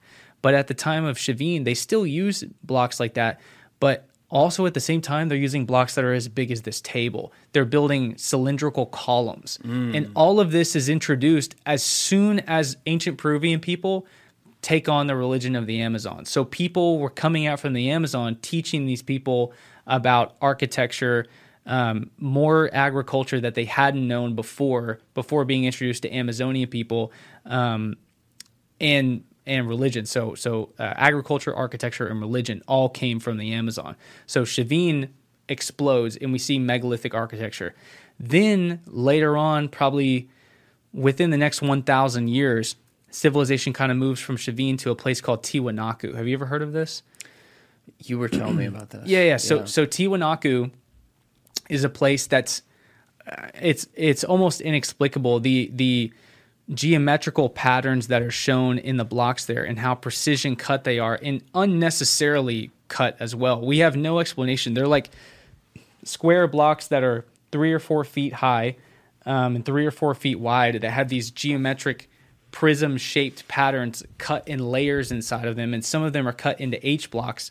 And these weren't necessarily used as foundational stones. They weren't used as walls. We have no idea what the architecture at Tiwanaku looks like. It looks like some kind of strange alien site. We also don't even know how they cut the blocks the way they did. And we have evidence that there was plating on the outside of the walls at Tiwanaku. We know that there were walls, but these strange blocks weren't walls. How do you spell Tiwanaku? So the easy way of spelling it is Tiwanku. Tiwanku. Okay. Or Anaku. Yeah, continue. Like I think I got it. Tiwanaku. So that's the gate of the sun. At the top of that gate, I'll put this image in the corner of the screen. Yeah. So you could look up the gate of the sun at Tiwanaku. At the top central part of that gate, at the gate, that little effigy god-looking thing, that's the same fanged god that we see at Chavín de Huántar 1,000 years before, that didn't exist in Peruvian civilization before Peruvian civilization took on the religion of the Amazon. So that god comes from the Amazon. So as soon as this god from the Amazon is introduced, Peruvian civilization starts using megalithic architecture. Now that gate is made out of 3 solid blocks that weigh, multi-ton blocks. Oh, yeah. And there's a foundational stone at Tiwanaku that weighs upwards of like 160 tons. Now keep in mind, the biggest beast of burden that ancient Peruvian people would have had to be able to move their monuments is a llama. Yeah. So how do they move these blocks that don't come from here? Nobody knows, but the source of all of this knowledge and the source of this culture that did all of this comes from the Amazon. Then after Tiwanaku, so Tiwanaku lives from 200 AD, so it's like 1,000 years after Chavín. They lived from 200 AD to 1,000 AD-ish. They built a bunch of monuments that are similar to this. Like you could look up the H blocks and everything. I encourage people to look it all up. Then about 1,000 years after that, you have the Inca who come in. And then the Inca take things up a whole other step, which is almost inexplicable. And people have a really hard time effectively explaining how the Inca did this, because it's a step above anything that's like this. They're building architecture, like I was talking about earlier, that's the blocks.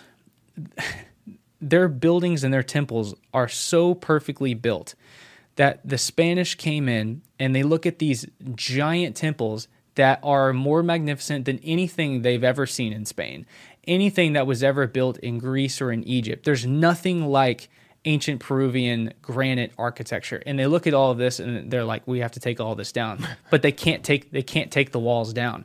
So they build New Spain on top of the 2 Inca capitals, Cusco and Lima. They build New Spain on top of these Inca cities to cover up the architecture. And what they wanted to do was extinguish all the culture, extinguish any of the pride that these people would have had, because they wanted to completely convert them. Yeah. But they really wanted like a submissive population.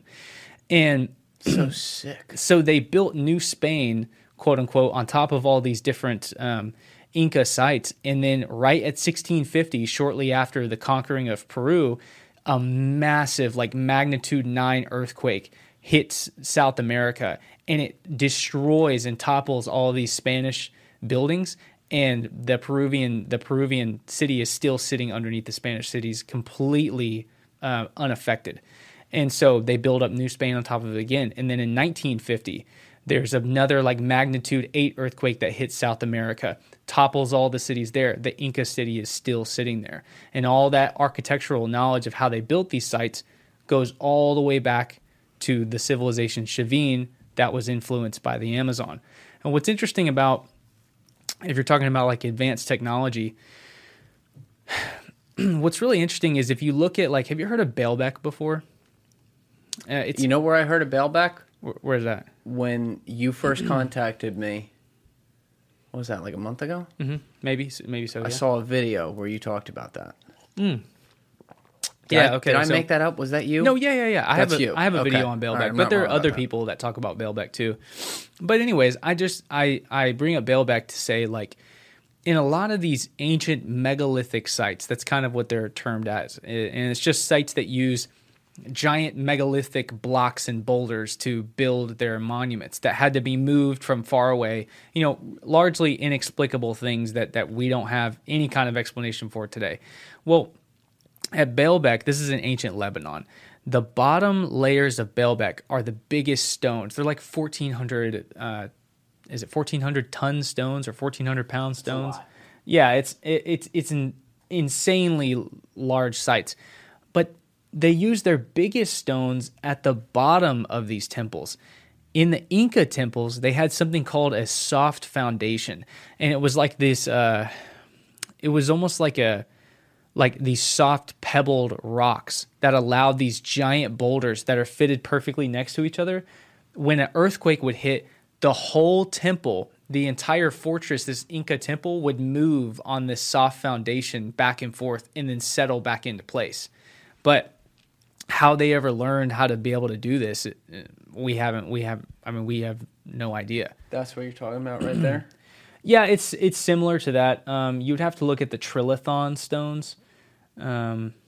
Like that with the base? Yeah, that might be one that I haven't seen before, but that's what it looks like. Okay, I'll put that image in the corner. Yeah, all over the Temple of Jupiter in ancient Lebanon, you see these giant stones, and they're all used as the base. But what happens is earthquakes aren't as common there as there are in South America, but when an earthquake hits, that giant stone that is the foundation of the whole building cracks in half, and then, you know, the temple can fall in. But in the Inca world, it wasn't like that, because all of these giant stones, some of them the size of this whole room standing straight up, they were all fitted perfectly together. More perfect than, have you ever heard about how people talk about the blocks on the pyramids are so perfect together you can't put like a credit card between them? We're going to get to that. Okay, yeah. So this is more perfect than that. Way more. I mean, you can't pluck a hair off your head and put it between these giant granite stones. And this is granite, not limestone, like is mostly used in Egypt. The Incas mostly used granite. And the blocks are way bigger than the limestone blocks that are used in Egypt. Yeah, but they're built on a soft foundation. So when an earthquake hits, the whole temple moves and rocks back and forth and then sets back into place. So it doesn't collapse and fall apart. That is fucking wild. Yeah, and I wonder, you ever think about like the way they did, like how they actually did their physics? Man. You know, because we have all these equations and stuff, mm-hmm. and we've had them for years and years now, where guys are like, okay, if it doesn't equal that, then it's going to fall. Mm-hmm. But like back then, you know, maybe they had some of that too, but they were so intelligent. They obviously, mm-hmm. the means are probably different, but the ends get to the same thing, or they get to even shit that like maybe we don't consider like that. Yeah, well, one thing I always think of, and I was having a conversation, I was standing at the base of the Temple of Inscriptions at Palenque in Chiapas, which is just an ancient Maya city in Chiapas, Mexico, in the middle of the jungle.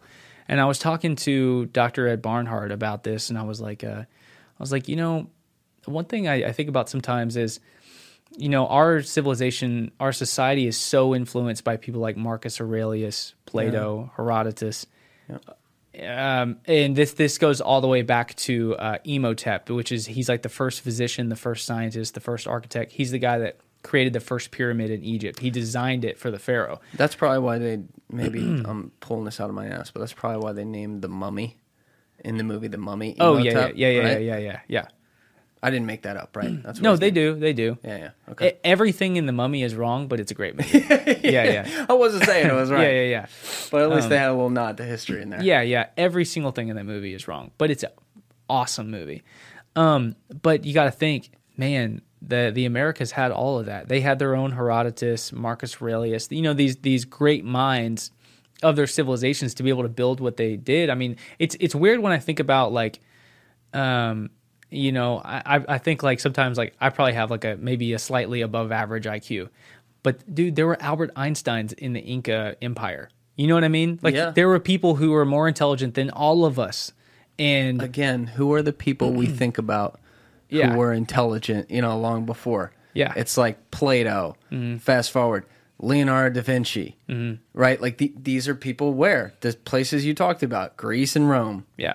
You know? It's that is, and they all had their own people that were either, you know, burned at the stake or they were killed by disease. And this whole world is just gone. And really, the only thing that's left is pottery, bones, and ancient buildings. And so you're piecing together this giant puzzle of South America.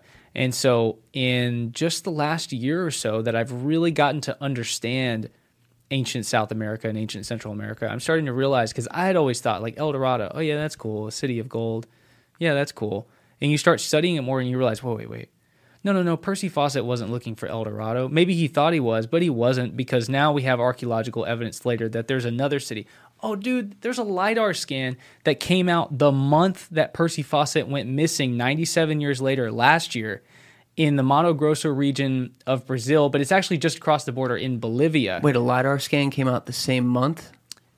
The same month, but 97 years later. Oh, okay, all right. I was like, wait a minute, hold on a second. Yeah. The same month, but 97 years later. The reason I know is because I made a video that day that it came out. It was the same month, like almost to the day that he wrote his letter. Yeah. And a LiDAR scan came out that found a whole city with a giant step pyramid with raised roads, highway systems running deeper off into the jungle. Because you got to realize the Mato Grosso region of Bolivia, Brazil, is like where Dead Horse Camp may have been was a little bit northern into, I guess, central the Amazon. I may have been wrong about that earlier, but where he was headed was southwest towards Bolivia. He was headed towards Bolivia. And where the LiDAR scan went, because he said that was the most likely place. He was going to take his son to the most likely place that he thought this lost city would be. Well, we know and that's why we know the direction, but not the place, because he never revealed the place. Yeah, exactly. Right. And so they ran LiDAR scans over the Amazonian jungle that's just inside Bolivia 3 years ago, and they found a giant city right sort of in the direction that he was headed before he went missing. And so it was complete with two-step pyramids, what they think is like a palace or a plaza. We call it a plaza because it's like a giant raised terraced area that people would have likely been doing commerce, and they might likely had a market, you know, so we just call that a plaza. And then it had highways going into the city. So all through the Amazon. Ah, man, there's so many things I could mention. So go down them. Yeah. So in the Amazon, they had raised highway systems because it rained so much. So people eventually learned, like, damn, I got to get my house off of the ground. So they build a mound, like, you know, maybe as high as the ceiling to keep the rain out of their home, right? So it would run off the mound. But then they realized we can't walk anywhere when it's mud all the time. So they build 10-meter tall highways that people walk across. And then how long are these highways?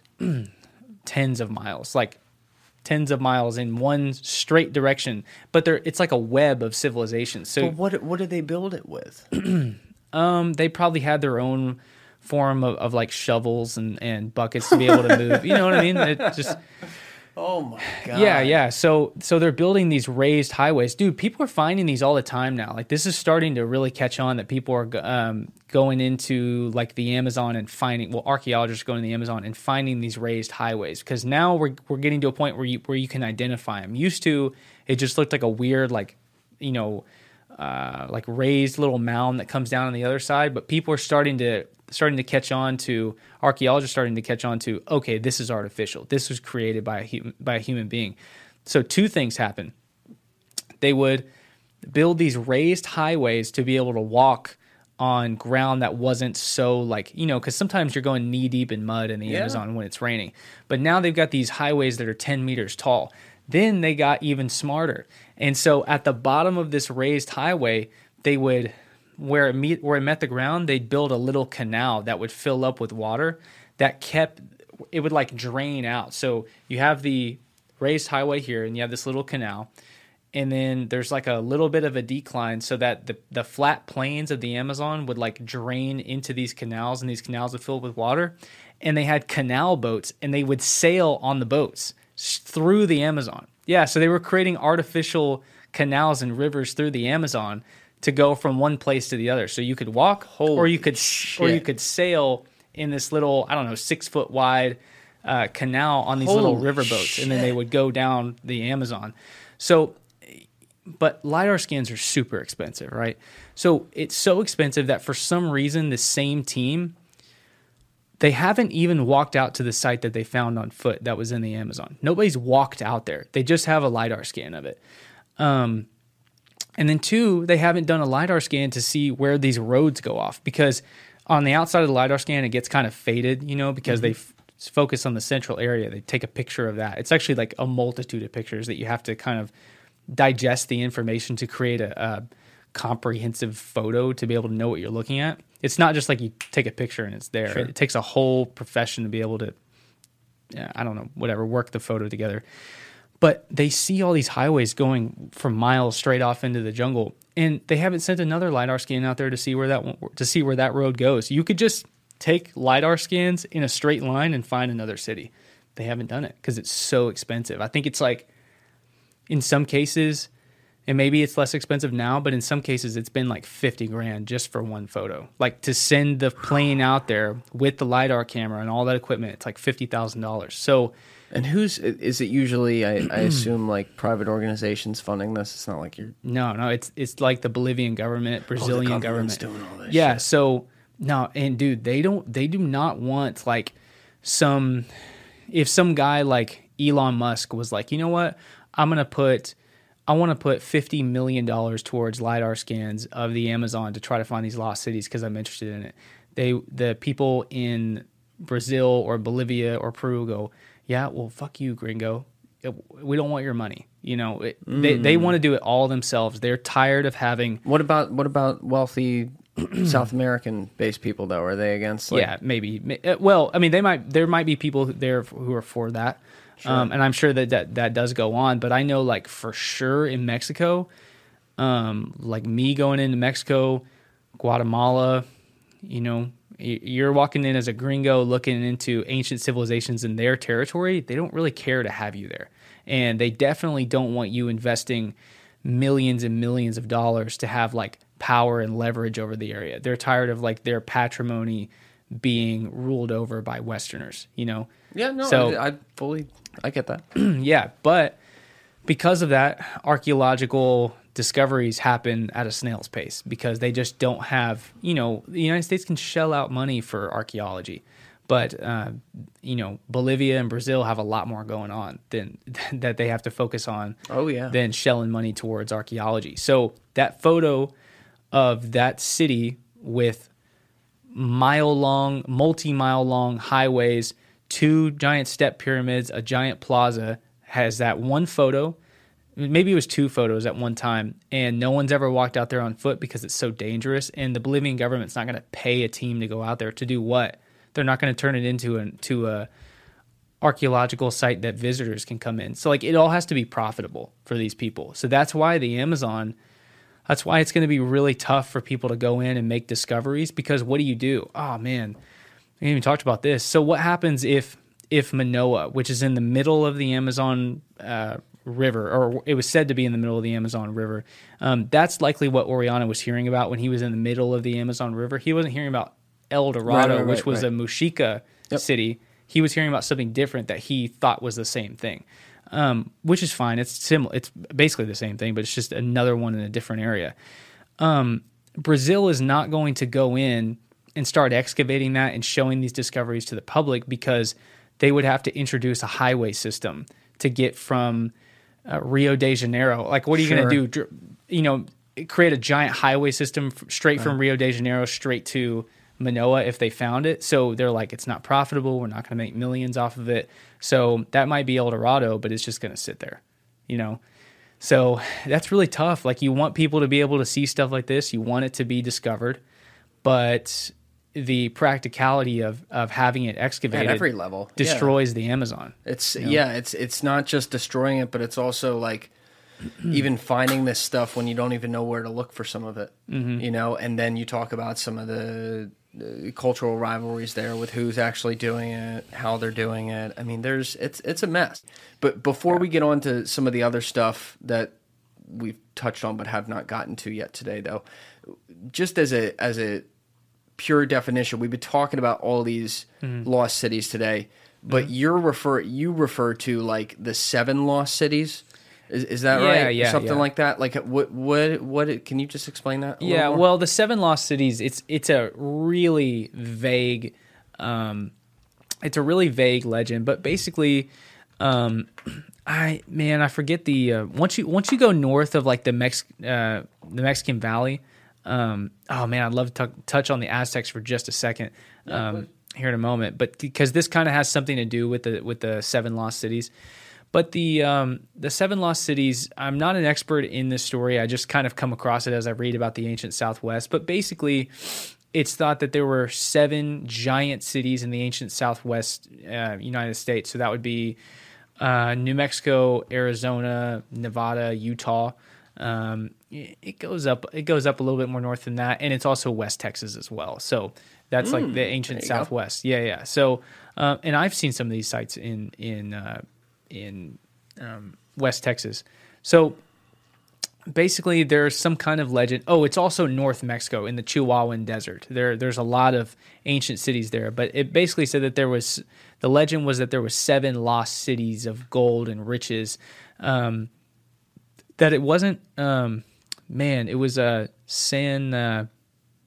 was it San Jose? It was something like that. But there was a Spanish explorer who was kind of, he's kind of one of those guys like Cortez, Orellana, Pizarro. He's one of those guys, and he trekked across the American Southwest looking for these lost cities, and he found a lot of stuff. But it wasn't like these cities of gold that he had heard of, and gold likely got conflated with other things that were of value. Like, because once you get north of Panama, you're not really finding gold on the surface where ancient Americans could mine gold out of the ground. It became like jade, copper, iron, different things like that they were using, and jade really being the main thing. So, had the Spanish been looking for jade, they would have found they would have been filthy rich, but they were just looking for gold. So these 7 lost cities, it was likely a lot of it may have been true as far as, there probably were 7 big cities at one time, between like Mogollon culture and Navajo culture that are in the Southwest. And there definitely were more than 7 of these giant cities, but not full of gold. That one is probably actually completely a myth. But have you ever heard of the myth of Aztlan?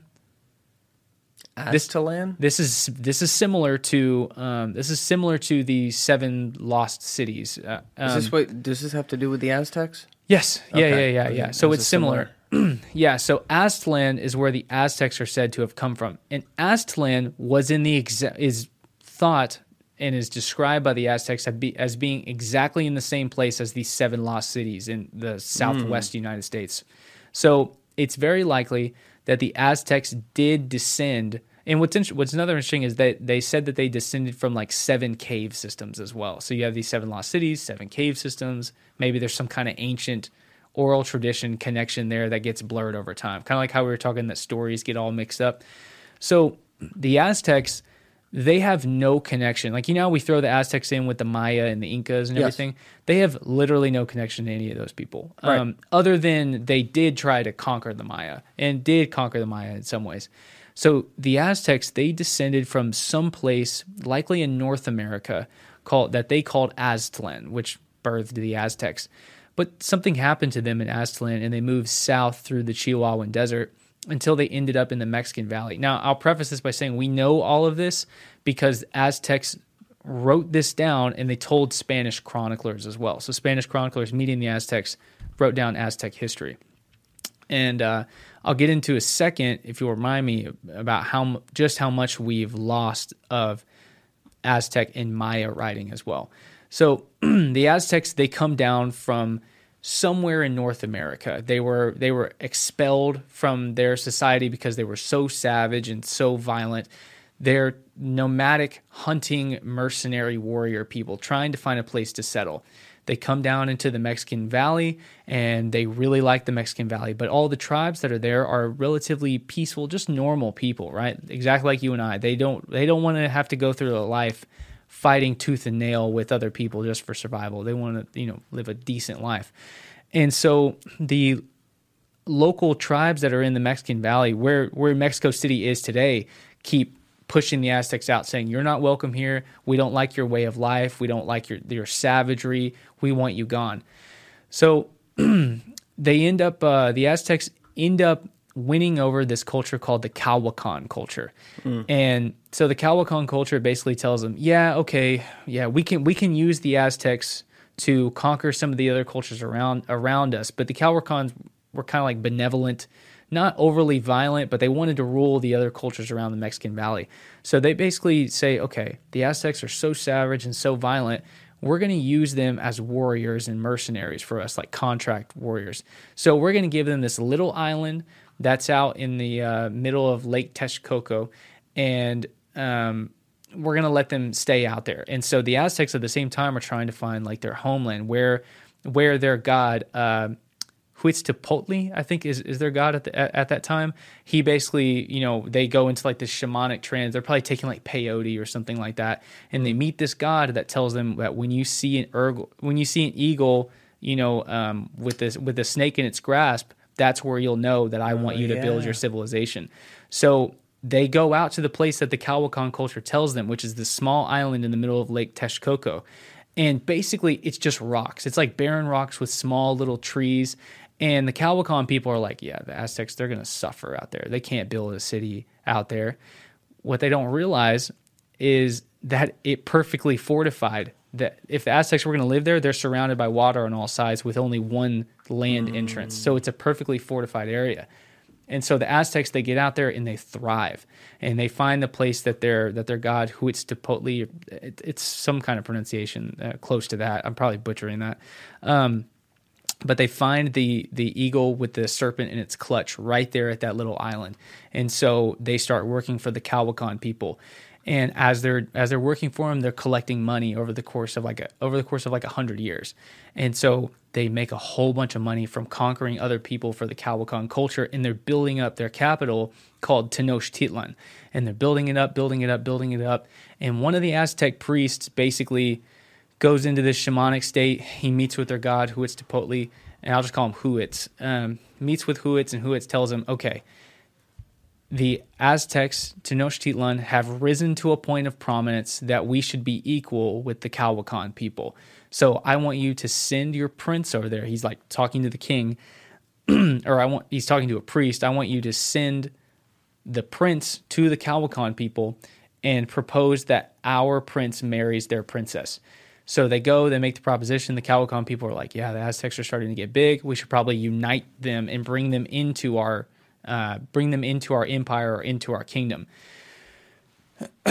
So they agree, and the Culhuacan emperor sends his princess out to Tenochtitlan to marry the prince. And the prince of the Aztecs and the Culhuacan princess, they get married, and then the king and the priest take another thing of peyote, meet their god, and their god tells them, we're not going to marry into the Culhuacan culture. I want you to take the woman, behead her, rip her skin off, put her skin on the prince's body, put her face on the prince's body, and bring the Culhuacan king to Tenochtitlan to show him that we're now going to conquer Culhuacan.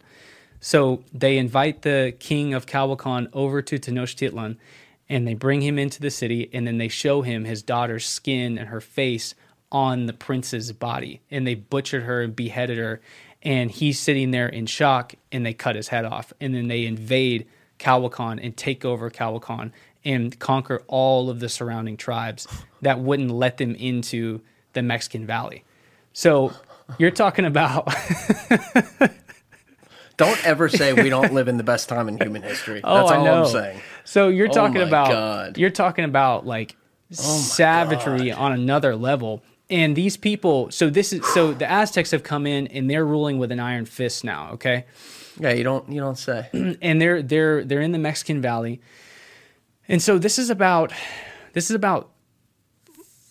the late 1300s, maybe like 1375 AD, okay? They're ruling over all of Mexico right now, mostly over all of Mexico. The only fledgling survivors are the late post-classic Maya that are still living in the Yucatan, but the Maya are on the downhill. They're falling. But the Maya have never met the Aztecs. They don't have any connection. But the Aztecs are moving slowly from what the modern-day city of Mexico is up into the Yucatan, slowly taking over everything. But they start hitting the jungles. It gets really tough to fight against the Maya people in the jungles when the Aztecs are only from the desert. So basically, there's a little bit of archaeological evidence to show that the Aztecs had gone through. So the Maya had abandoned all of their highlands. So the Maya highlands were actually in the southern Maya region. So when the Maya collapse happened, whatever caused the civilization to collapse, it made them go north into the Yucatan. So all these southern areas, that's like Chiapas, Mexico, through Guatemala and Belize, where the mountains are, were mostly abandoned. These are like very small remote farming villages, and the Aztecs go through and mow all these people down, and they go all the way up. Have you heard of the city of Tulum, which is in Cancun? Yes, Mexico? Of course. So the city of Tulum, they had occupied the city of Tulum, and we find like scant archaeological evidence of like their pottery and the fact that there were Aztecs relics there that kind of paint a picture of them traveling across. And so what they had done is they had surrounded the Maya lowland regions where the Maya are living in the Yucatan, and they were about to basically forge an assault on the Maya and conquer all of the Maya right when Cortez showed up. And they were about to conquer all of Mexico. And then Cortez shows up, and in the year 1519, and they think that he is Viracocha, and then they get conquered. Slaughtered. Within like 3 years, 4 years. It was quick. Yeah, it was quick. But they were only able to do that because so many of the surrounding, like, just because the Aztecs conquered everybody doesn't mean that they killed everybody, you know. And there are reports that they were sacrificing 80,000 people a day. That might be exaggerated. God. That might be exaggerated, but like. Is it only 40% true? So what, 35,000 people, were being sacrificed a day, and they were having their skin peeled off, and it was a normal thing. Nice. It was a normal thing for the Aztecs to like slip into the skin of their victims and dance around and like scare the normal people, you know. And the Aztecs, they weren't self-sacrificial like the Maya were. Like the Maya, if you won the Maya ball game, the winning team was sacrificed to their god Kukulkan. Oh, it's a great honor to win. Yeah. Now we can go fucking die. The winning team, yes, the prettiest girl of the city, the most well-loved girl, she was going to get sacrificed. You know, the Maya... just killing their evolution, man. Exactly. Yeah, the Maya sacrificed all of their best people. But the Aztecs are like, I'm not doing that. We're going to capture all those people and then sacrifice them. So the Aztecs are all of these little tribes and villages and small cities that were around the Mexican Valley that wanted the Aztecs gone. The Culhuacan culture, accepting them, destroyed the whole, basically all of Mexico by accepting them and allowing them to build up their wealth to conquer everything. So think about how many undertones of like rebellion were around, where people are like, I hate these people. Spanish show up, who are just as vicious as the Aztecs, and it's like, you know, these two unstoppable forces at each other, but then you have people who are also natives undermining the Aztecs. So they're telling all the Aztec secrets to the Spanish, like, yeah, get rid of those people and help us. And then but really it didn't help any of them, because they all just, right around on them. Yeah, they all just died from disease, or the Spanish didn't even care and they killed them anyways, made them give up their culture, made them give up all their history. It's crazy that this is 600 years ago, something like that. I know. This is not that long ago. Yeah. And when we look at the context of the world, like, we haven't talked about the age of the earth and all that. No. And we'll get to that. But when you look at it, and then you look at some of the other symbols and customs that seem to tie the Western world and Eastern world together long before this. Mm. You wonder about like that lost history when there was contact, like we already talked about the Phoenicians and stuff like that. And it gets you to things like the pyramids and what the significance is there. And actually, on that note, all right, guys, that takes us to the end of part 1 of 2 of my sit down with Luke Caverns. So if you haven't already, please smash that subscribe button, hit that notifications bell so that you find out when the new episode comes out in a couple days, and I will see you then. And also, if you don't mind, please hit that like button on the video because that's a huge help. Finally, here's another episode from the podcast for you guys to check out in the meantime. Thank you.